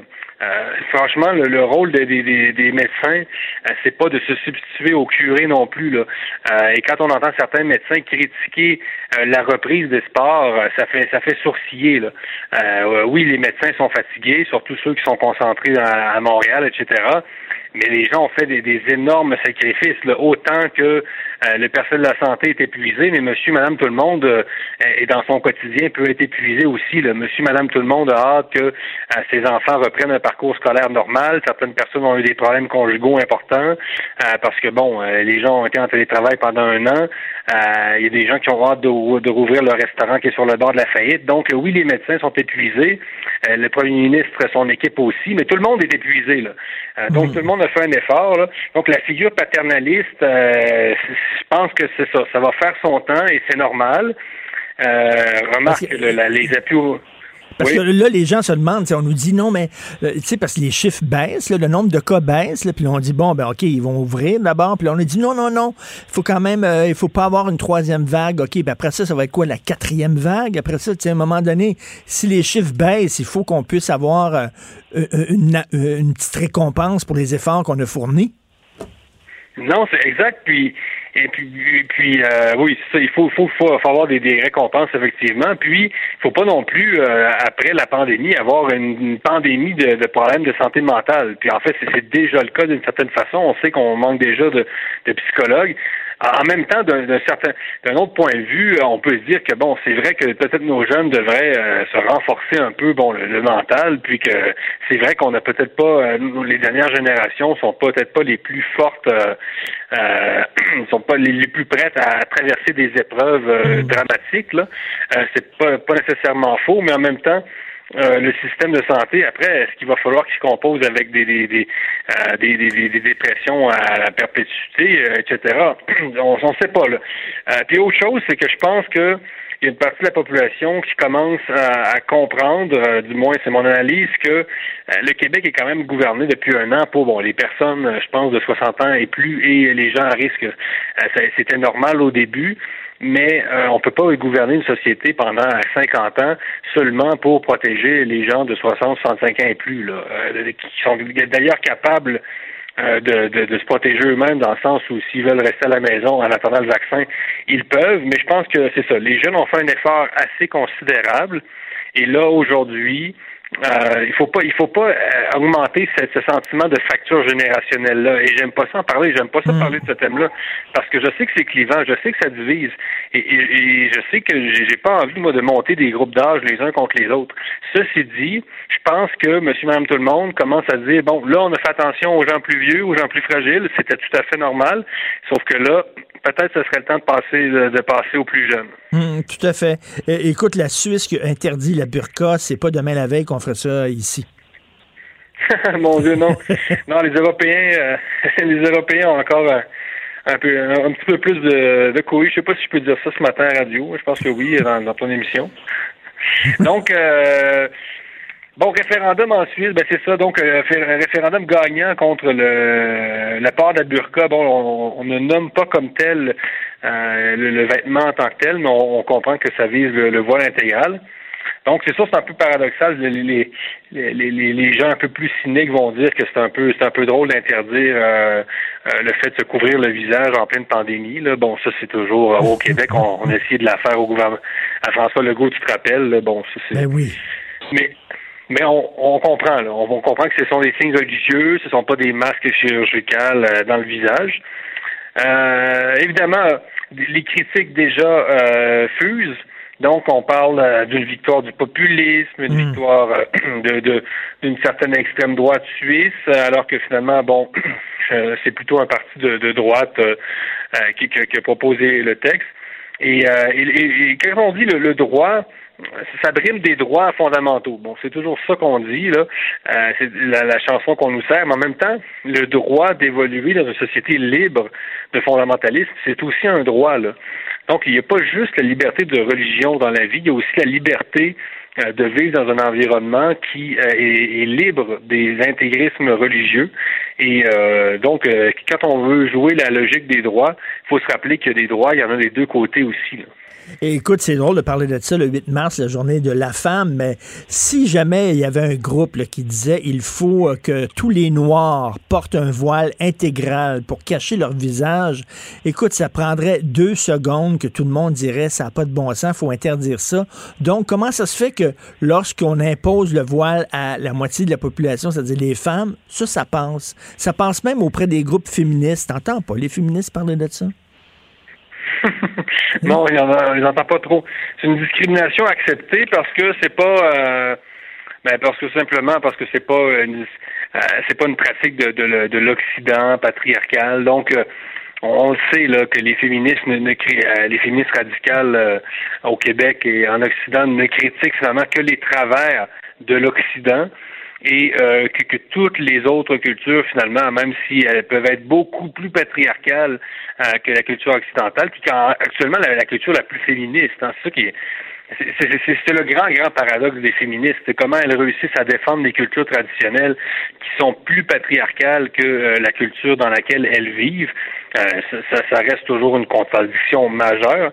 Mm. Mais moi, je me dis toujours, quand ce genre de loi passe, on crie toujours à l'extrême droite, tout ça, mais on, on va jamais interviewer les musulmanes qui, elles, ah en silence, doivent tellement être soulagées d'entendre euh, le résultat euh, du référendum.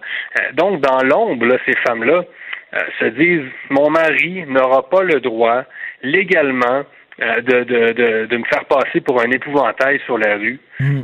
en Suisse. Donc, je, je peux te dire, là, l'été, et avec la chaleur, etc. Et pas juste pour ça, pour le symbole que ça envoie. Évidemment, c'est un symbole très, très net de soumission de la femme. Ta femme devient pratiquement ton chien de poche. Là. Hum, hum. Euh, non, non, mais disons les choses comme elles sont. Je veux dire, tu as l'impression que le, mari traîne sa femme en laisse. C'est à peu près ça, une burqa ou un niqab. Ben oui, tout à fait. Puis écoute, en terminant, tu veux nous parler des contradictions des woke. Ah oui, les woke, les fameux woke. c'est pas très ils ont de plus en plus de pouvoir. Hein. C'est euh, c'est important de les stopper à l'université parce que tout part d'en haut, c'est très pyramidal. Hein. Euh, tout, toutes ces théories-là partent des universités, descendent et euh, finissent par, euh, par finalement affecter votre quotidien. Donc, d'un côté, il y, en a plusieurs des contradictions, là, mais la, plus grande ces temps-ci, c'est celle qui nous dit que, donc, d'un côté, les Blancs, Hein, je sais pas, je sais pas toujours qui sont vraiment les blancs, mm. mais les blancs, on nous dit qu'ils peuvent pas comprendre les noirs. Écoute, récemment, on, euh, il y a une polémique en France. Il y a une poétesse qui donc qui, a refusé que qu'une traductrice blanche euh, traduise son livre, son ouvrage en fait, elle, elle, avait accepté que ce soit cette femme-là. c'est une traductrice des Pays-Bas. Elle l'avait choisie d'ailleurs pour, pour se faire traduire, mais c'est des militants noirs qui ont ah dit non, elle n'a pas le droit de traduire parce qu'elle n'est pas noire. C'est complètement ridicule. Excuse-moi, exactement. merci de la précision, effectivement. Donc, euh, euh certains, selon certains militants, euh, euh, une, euh, une, blanche ou un blanc ne peut plus traduire de noir au même titre que on l'a vu dans la polémique slave, etc. Des des des, des interprètes, des chanteurs de mm. race blanche, très entre guillemets, ne peuvent plus chanter des chansons les chansons de noirs et comme si de toute façon les noirs de toute façon qu'on réduit à une race alors que les Noirs sont de toutes les cultures nationales à peu près dans le monde. Là. Euh, il y a des Noirs à peu près partout, euh, peut-être moins en Asie, là, mais vous comprenez que bon, entre un Noir du Brésil puis un Noir euh, d'Éthiopie, il n'y a aucun rapport. Là, ben oui. à, part la, à part la couleur de peau, évidemment. Donc, on nous dit que finalement, les Blancs euh, ne comprennent pas la réalité des Noirs, euh, ils ne comprennent pas leur souffrance, ne comprennent pas leur imaginaire, parce qu'ils ne sont pas de la bonne race, tout simplement. Ils ne peuvent pas les comprendre. C'est quand même euh, incroyablement régressif. Mais de l'autre côté, Richard, il faudrait que toute la société blanche se mette au service de la reconnaissance d'une culture qu'elle ne comprend pas et qu'elle ne peut pas comprendre. Ben c'est oui. quand même incroyable. Ben oui, on dit euh, comment on pourrait comment on pourrait accepter cette culture-là alors qu'on se fait dire ben tu peux pas la comprendre à cause de la couleur de ta peau. Et ce n'est pas de, mettre tous les blancs dans le même panier, ce n'est pas une forme de racisme? Oui, exactement. Oui, tout à fait. Euh, c'est une forme de racisme. C'est la, la, pensée qui consiste à attribuer des caractéristiques communes à un groupe simplement sur la base de la couleur de sa peau. Donc, euh, c'est un réflexe raciste et qui interdit toute forme de dialogue. Donc, on dit, vous les Blancs, vous avez telle mentalité, vous les Noirs, vous avez telle mentalité, donc vous êtes, vous pouvez pas, vous pouvez pas vraiment dialoguer parce que vous êtes de deux groupes différents. Écoute, c'est vraiment, on est dans le raisonnement des plus racistes. C'est pas, pas compliqué. Quand on dit que deux groupes ethniques on ne peuvent pas dialoguer parce qu'ils sont essentiellement différents. Mais ce qui est bizarre, ce qui est bizarre, c'est que c'était exactement le discours du KKK qui voulait qu'il y ait euh, quasiment euh, un territoire pour les blancs et un territoire pour les noirs. Et là, ben, c'est les noirs qui sont en train de faire la job. C'est les militants antiracistes qui sont en train de, de concrétiser le rêve euh, des pires racistes aux États-Unis. merci beaucoup, Jérôme Blanchet-Gravel. Bonne journée. Salut, bonne semaine. Bonne semaine. Bye. Pendant que votre attention est centrée sur cette voix qui vous parle ici, ou encore là, tout près ici, très loin là-bas, ou même très, très loin, Celle de Desjardins Entreprises est centrée sur plus de 400 000 entreprises partout autour de vous. Depuis plus de 120 ans, nos équipes dédiées accompagnent les entrepreneurs d'ici à chaque étape pour qu'ils puissent rester centrés sur ce qui compte, la croissance de leur entreprise.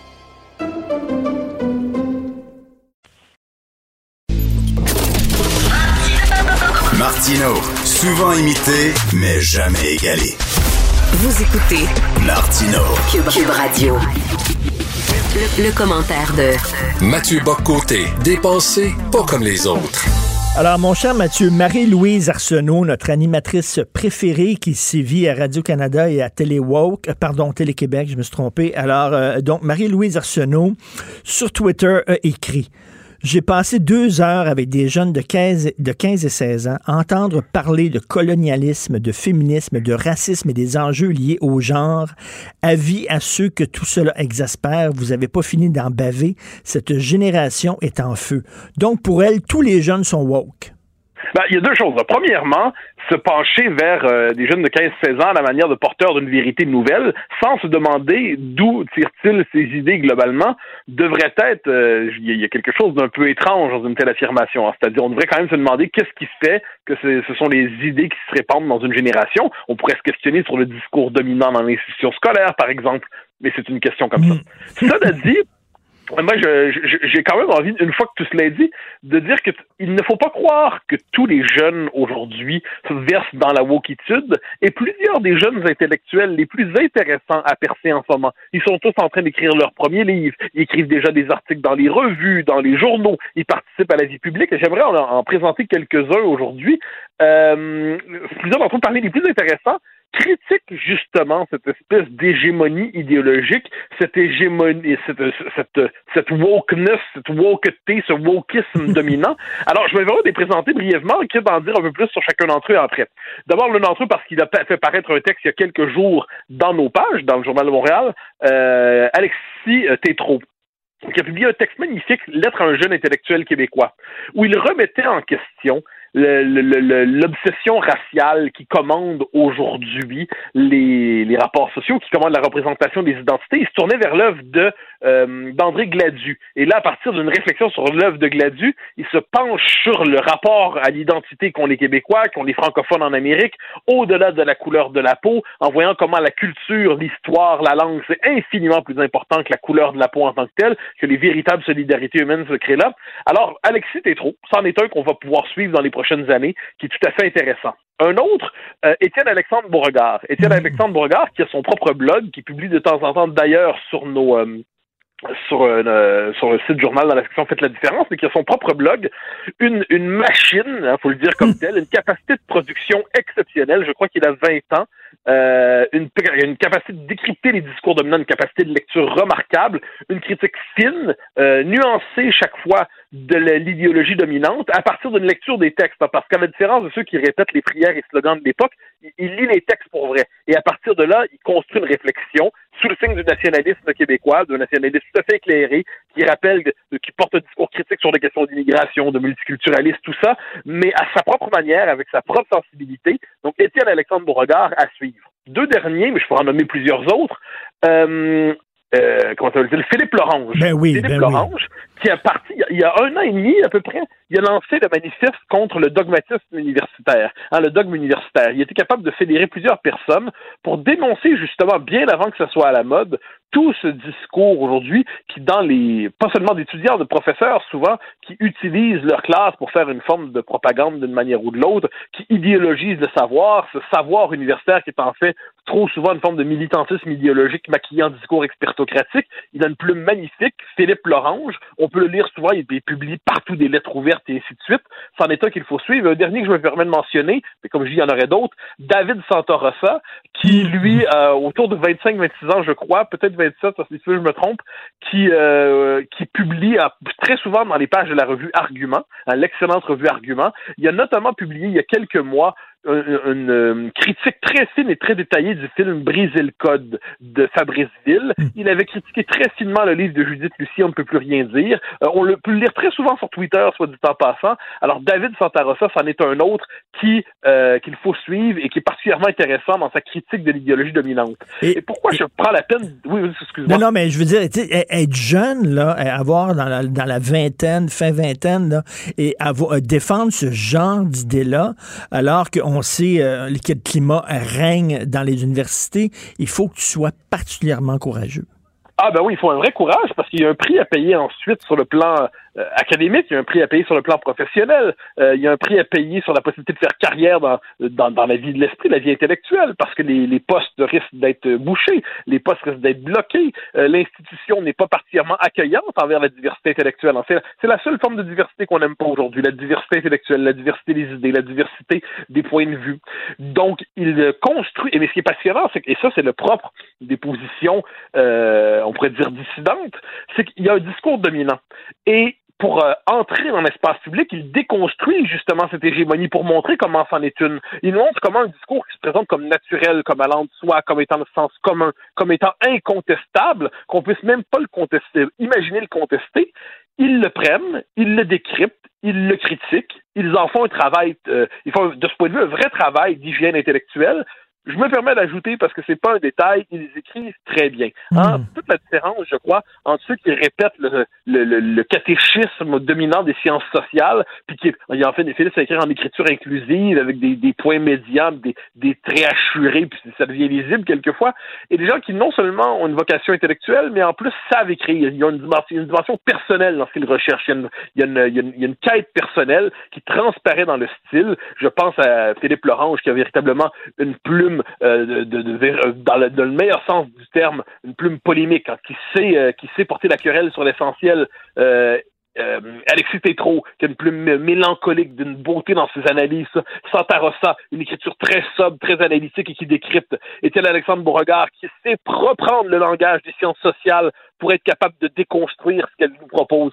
Donc, il y a quelque chose, il y a un moment intellectuel qu'on ne voit pas en ce moment parce qu'il n'est pas repéré par le par les, figures autorisées de la pensée subventionnée, mais euh, et le tribunal woke qui se permet de dire si on est devant quelque chose qui est intéressant ou non.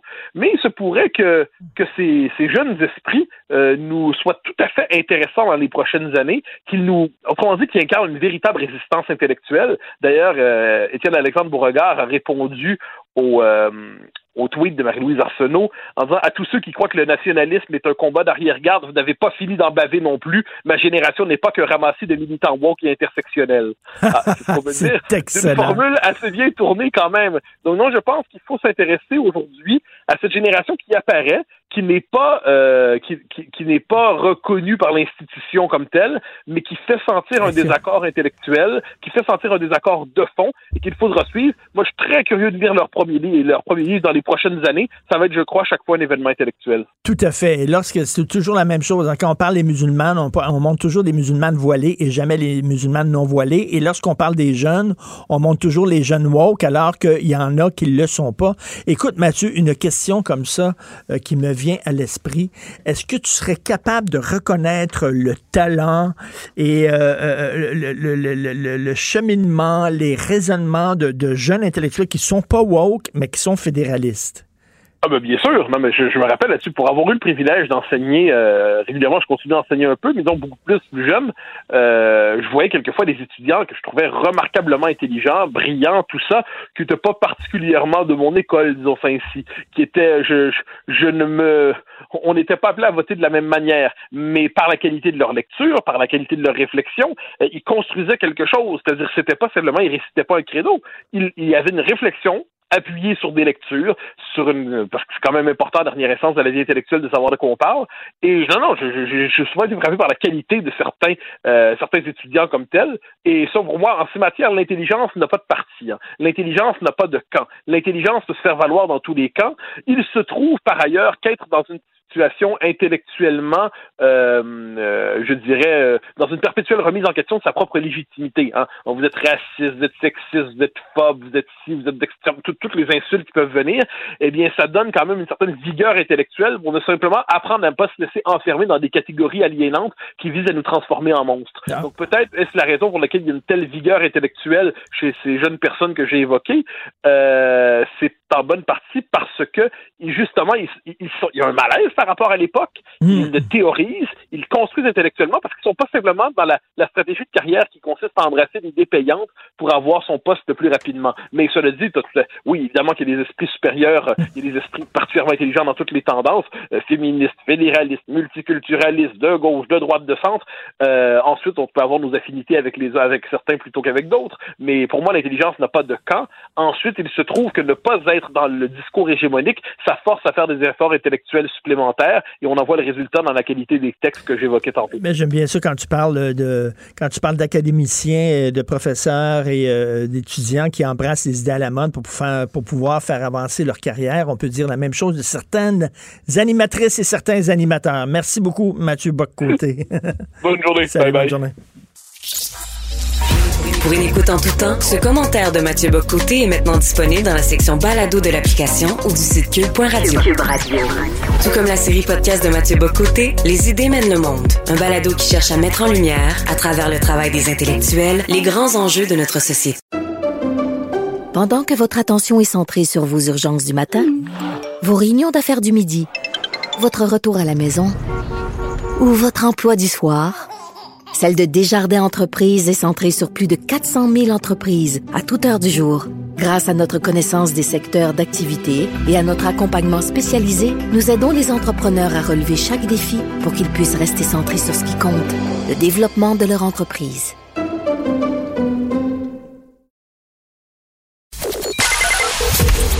Joignez-vous à la discussion. Appelez ou textez le 187 Cube Radio 1877 827 2346. Alors, nous discutons avec Normand Lester, blogueur, Journal de Montréal, Journal de Québec, animateur ici du balado. Normand Lester raconte à Cube Radio. Justement, tu vas nous raconter le, procès. Écoute, ça va être le, le, procès de la décennie. Ça commence aujourd'hui, le procès de Derek Chauvin, le meurtrier, il faut l'appeler par son nom, de George Floyd.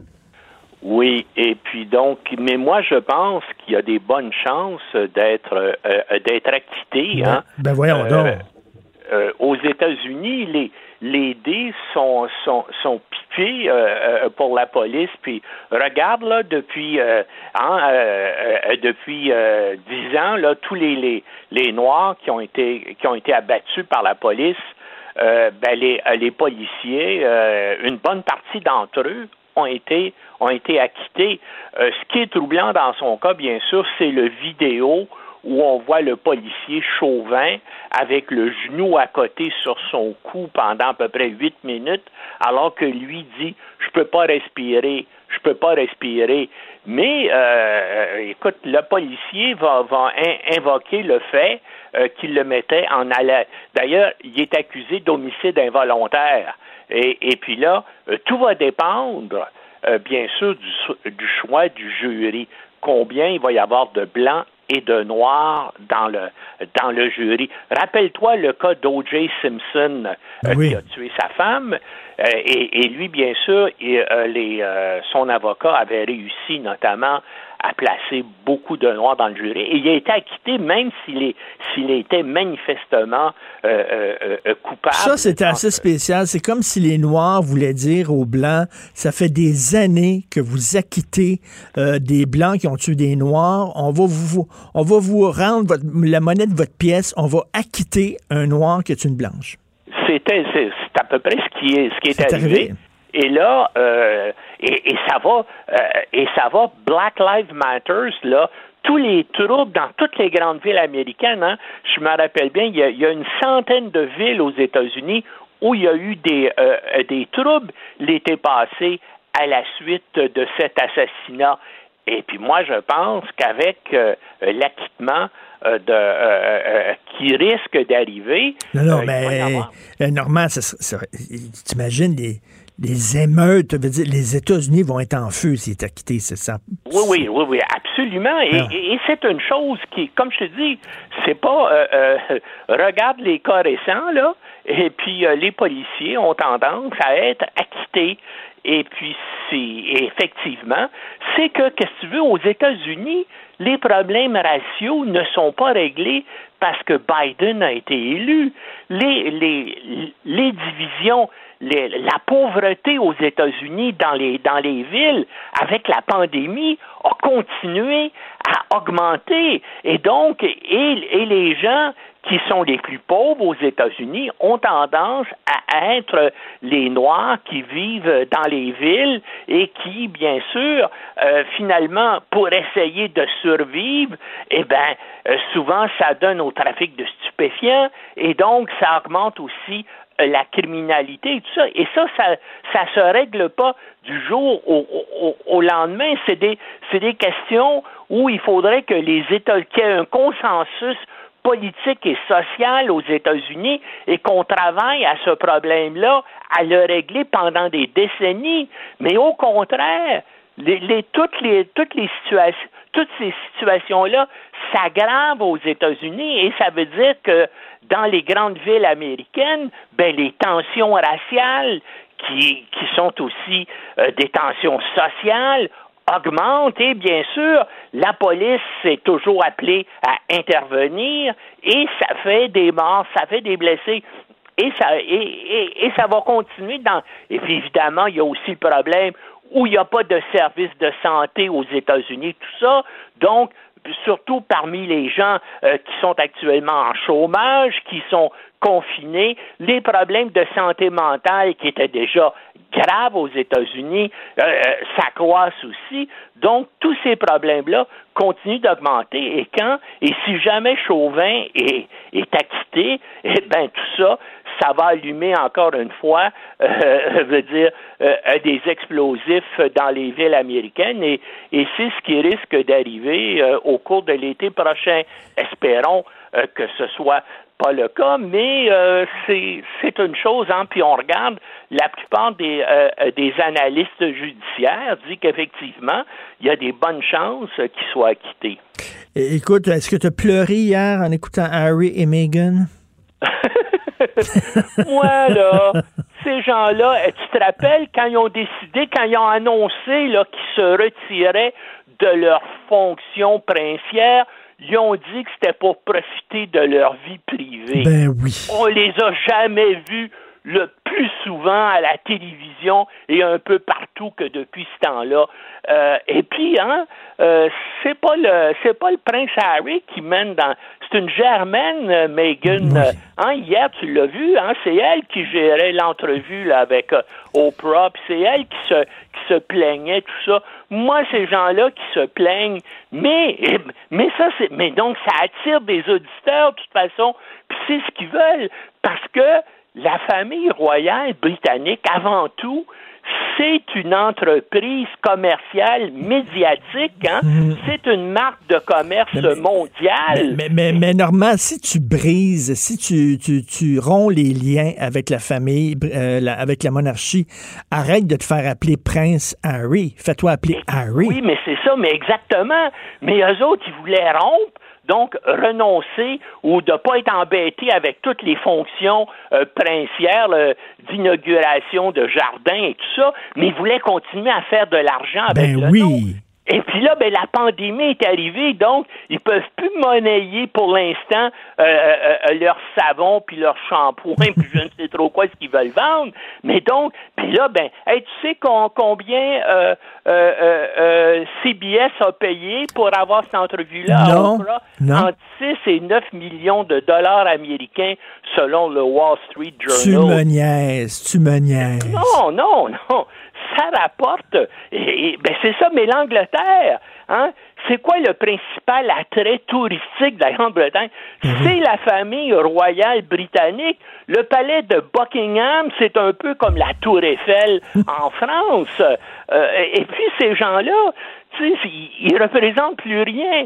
Euh, ben, D'ailleurs, ça, je trouve ça toujours cocasse, hein? Les Windsor, la famille royale Windsor. Ben, les Windsor sont même pas des Anglais. Le vrai nom de la famille royale britannique, c'est de Saxe-Cobourg-Gotha.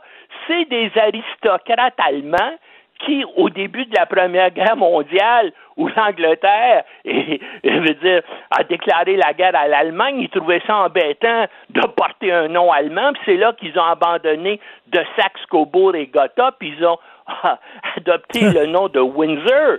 D'ailleurs, l'oncle de la reine Élisabeth, euh, euh, Lord de Mountbatten, c'est pas son vrai nom, son vrai nom c'est Battenberg, lui aussi. C'est- tous des Allemands qui euh, dirigent. Je, je ne savais pas ça, je ne savais pas ça. de l'aristocratie euh, britannique, mais ça rapporte bien, hein, c'est une marque de commerce.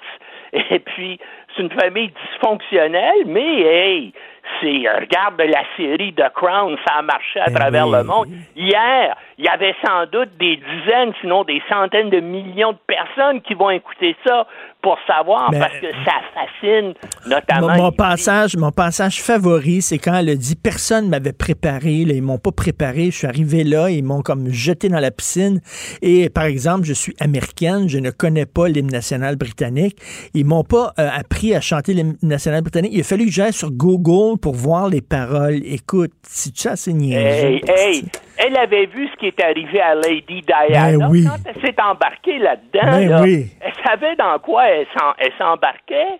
Puis là, bien sûr, puis moi, ah oui, euh, l'autre chose aussi qui me fait qui me fait un peu rire, c'est son lien avec son mari, euh, le prince Harry.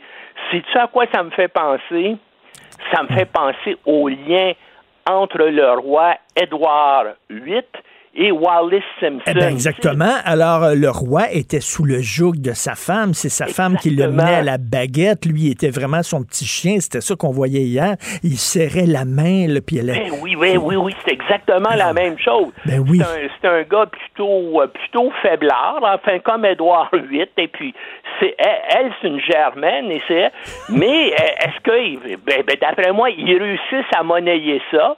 Euh, maintenant, euh, puis évidemment, ça, là, là, ça fait une chicane terrible, au- mais ça fait vivre aussi les journaux anglais, puis ça fait vivre les médias à travers le monde. Les gens adorent ça. Les femmes, notamment, adorent ça. Pensent voir, hey, une famille, puis regarde toutes les, toutes les chicanes que ça Ben se passe, oui. tout ça, ça s'ébruite. Donc, Non, non, c'est un soap, là, mais je sais, et 9 millions de dollars. Et moi qui pensais qu'il avait, il avait fait ça de façon bénévole. Merci. Mais là, je sais pas combien ils ont eu. C'est ce que la c'est c'est ce que la CBS a payé à Oprah. Là, là, je sais pas quel était le deal entre eux et Oprah. Euh, mais- Incroyable. Merci beaucoup, Normand. Bonne journée. Salut. Salut. C'est vrai que c'est elle qui mène. Tu vois, là, c'est Megan qui le tient par là. Hein? Ah, moi, j'ai zéro, zéro sympathie. Zéro. Vraiment, les deux me là. tapent ses nerfs. Lui, lui, c'est un têteux. Il veut se faire appeler le prince, mais il veut rien faire. Ben oui. Écoute, on se croirait dans un film de Disney. Tu sais, la princesse et le prince qui quittent le palace. Ta gueule. Ils ont une maison de 15 millions. Et là, si tu veux voir l'entrevue, moi, j'ai essayé de faire ça ce matin. Je me suis levé plus tôt ce matin. Je voulais voir l'entrevue d'Oprah euh, qui était sur CBS. Puis, euh, euh, faut que tu payes. Ben là. Faut que tu payes. Si tu veux la voir sur YouTube, faut que tu payes. Fait qu'elle a fait 9 millions. Puis, puis pour le peu que j'en ai vu, je sais pas si tu en as vu des bouts, toi, mais, J'ai regardé, j'ai regardé à peu près une heure sur deux. mais il y avait deux heures. C'est deux heures. Calvaire. Non, non, là, ça a l'air juste des balles molles, là. Comment tu te sens? Ah non, mais c'est Que comme tu ça. peux- tu- tu- C'est une têteuse de, de monarchie, elle, Oprah. C'est la milliardaire. C'est comme Sophie écrivait. Milliardaire, millionnaire, millionnaire, milliardaire. Ben, Je suis pas, pas milliardaire, fait que je suis pas content. Ah, c'est vraiment dégueulasse. Et- Harry, c'est quoi, c'était quoi sa job, lui? Tu sais, s'il était resté, là, à Buckingham Palace, c'était quoi sa job? Peter Tosh avait une chanson extraordinaire euh, qui, qui était avec euh, Bob Marley à l'époque. Buck in Ham Palace. Une pièce dans un jambon Palace. Tu elle était bonne. Peter Tosh, Sébastien, t'as dit ça? Buckingham Palace. Check ça. C'est un gros reggae c'est elle qui dit, le Harry, à soir, là, tu couches sa gazette dans le coin, là, puis il va. Là. Ah Puis il va. Il va, Il là. va. L'as-tu vu avec euh, l'autre là, qui a son talk show, là, qui fait un tour d'autobus? Puis euh, là, il l'amène à la maison de Prince of Bel-Air euh, avec Will Smith, là, la série des années Ah oui. 90. Puis là, il rentre, puis il sonne à la porte. Puis, puis moi, j'ai ça, les... Là, t'as les deux vedettes, là, puis le, le prince qui a jamais rien crissé de sa vie, lui, là, Harry, là, il a rien accompli dans la vie. Il a suivi un entraînement militaire, mais il devait pas trop se frotter les ongles, là, tu sais, bref. Euh, Il là, contre ben- la monarchie, mais sauf qu'il a hérité de sa mère des, mi- des millions de dollars Ben oui. parce qu'elle était monarque. Ben oui, oui. Non, c'est n'importe où. le- Hey. Le rebelle parvenu. Autre chose, Ah. Autre chose, qu'est-ce qu'on fait avec les travailleurs de la santé qui veulent pas se faire vacciner? Ça, c'est cinglé, ça. Ben, c'est quoi qui s'arrange? Ah, ouais. non, c'est toujours pareil, là. Tu sais, tu peux pas les obliger. Quoique. Ben moi, moi ce tu serait travailles là, dans le monde de la travailleur de la santé. puis tu te fais pas vacciner à couper dans le cul dehors. Boum. Quoi qu'on en manque des travailleurs de la santé, c'est pas le temps de ça s'en problème. Il y a comme pénurie. Puis en même temps, s'ils sont dans le monde de la santé, puis ils se protègent pas, ça veut dire qu'ils protègent pas les autres. C'est un beau dilemme, ça. Je sais pas si euh, Christian Dubé a une réponse à ça. Je sais Je sais pas si les euh, syndicats ont une réponse à ça, mais c'est une question. De quoi euh, tu nous parles aujourd'hui? Rien. Ah, ça va faire du bien. Rien, ça me tente plus. la non, on va parler, on va parler à Jean-Guy Dagenet qui a siégé sur un comité sénatorial sur l'armée canadienne, le harcèlement et les agressions sexuelles. Il y a eu un rapport en mai 2019. Là, aujourd'hui, les, le, le Jonathan Vance, qui était à la, à l'origine de la campagne Honor en 2015, sauf erreur, 2015-2016, lui-même est accusé d'a- d'a- d'allégations d'inconduite sexuelle. Fait que lui, il a mis en place le Honor, programme Honor, justement pour régler, mais c'est un poignet de cul Ben- aussi. ben oui. Puis là, celui qui le remplace, Art McDonald, aussi a des allégations contre lui de poignée de cul. Puis, euh, puis là, t'as le nouveau, le lieutenant général Wayne Ear. Et il y a une vie, allez voir ça, une vidéo sur YouTube, là. Il parle, il, y a une- il parle au, au monde euh, sur, tu sais, le, le mauvais angle de caméra, tu vois le trou de nez, là, puis il parle... Et l'in- l'introduction quétaine, Rambo de ce lieutenant général-là, c'est hallucinant. Wayne Ear. Wayne Ear, this is Wa- General Wayne Ear. Fait que les autres vont, on va parler à Jean-Guy Dagenet parce qu'il y a des recommandations. Il y a eu le rapport de la juge Marie Deschamps aussi en 2015 qui donnait, puis c'est comme, encore aujourd'hui, on va changer la culture militaire. Calvaire, ça fait combien d'années que ça dure? Puis c'est, c'est le colonel à la retraite, Michel Drapeau, qu'on connaît, euh, tu sais, qui dit amenez ça devant le, le- la cour civile. Michel Drapeau, sa nièce, veut aller dans l'armée, puis il a déconseillé en oui. disant pas actuellement, Ben pas avec la culture qu'il y a dans l'armée, va pas là. Non, non, non, c'est la pire place. Fait qu'on fait ça à 11 heures. À midi, on a euh, Dr. Marc Berthiaume de Santé Canada. On fait le point sur les vaccins, le processus d'approbation d'un vaccin. Puis tantôt, j'ai le maire de La Prairie euh, qui dit il va y avoir d'autres carambolages. Je sais pas, on a oublié février 2020. Ils ont là, rien fait. Il y a eu deux morts. Oui, ils ont rien fait. Rien, rien. Puis, tu sais, moi, je passe ça de temps en temps, puis il y a comme une dune, mais t'as le fleuve pas loin, puis ça vente, puis dès qu'il neige, là, c'est la poudrerie. C'est super dangereux. Ben oui, on, Et- on- t'as vu la photo du gars euh, qui, qui- qui est mort, là, a l'air que c'était un bon vivant. Tu vois la photo, le gars avait l'air vraiment d'un, type là, vraiment trippant. Ouais. Mort parce que tu voyais plus rien. Non, non, tu vois rien. Finalement, là, pff, un mur de neige devant toi. Je suis déjà, euh, écoute, en, en 2020, là, en février 2020, là, je venais de passer là, ça faisait 12 minutes. 12 minutes. Je venais ouais? juste de passer là. Écoute, c'est euh, Mme Dutrisac qui me disait ça ce matin. Elle dit, tu te souviens pas que t'avais comme la face un peu allongée? comme, euh, oups, voilà. T'avais, avalé ta gomme? J'avais ravalé ma gomme. Ben, on va t'écouter tout ça gratuitement. Je Yes. euh, remercie à la recherche William Boivin. Merci. Euh, c'est vrai. Carl Marchand, Maude Boutet et à la. OK. Ben, c'est correct. Et à la console et à la réalisation, Jean-François Est-ce que c'est des faux culs, euh, Harry puis Meghan? Et Sébastien Laperrière, le gars de Trois-Rivières. Ah, c'est pas de sa faute. Est-ce que c'est des faux culs? Ouais. Non, c'est des gens qui souffrent. Mais qu'est-ce qu'il y a? T'as aucune compassion. C'est dur de souffrir quand t'es millionnaire. Écoute, ces gens-là étaient habités dans un gros château. Maintenant, ils ont, ils ont Ah. une cambuse de 18 Bon, millions de dollars. Pourquoi on leur impose ça? C'est épouvantable. On n'a pas d'empathie. T'as-tu la toune, Sébastien? Buckingham Palace, il l'a pas trouvé. Ah non, Peter Tosh. Écoutez ça, à un moment donné. C'est très drôle. C'était très anti-monarchique. On se reparle demain 8 h, puis on écoute Benoît. Cube Radio.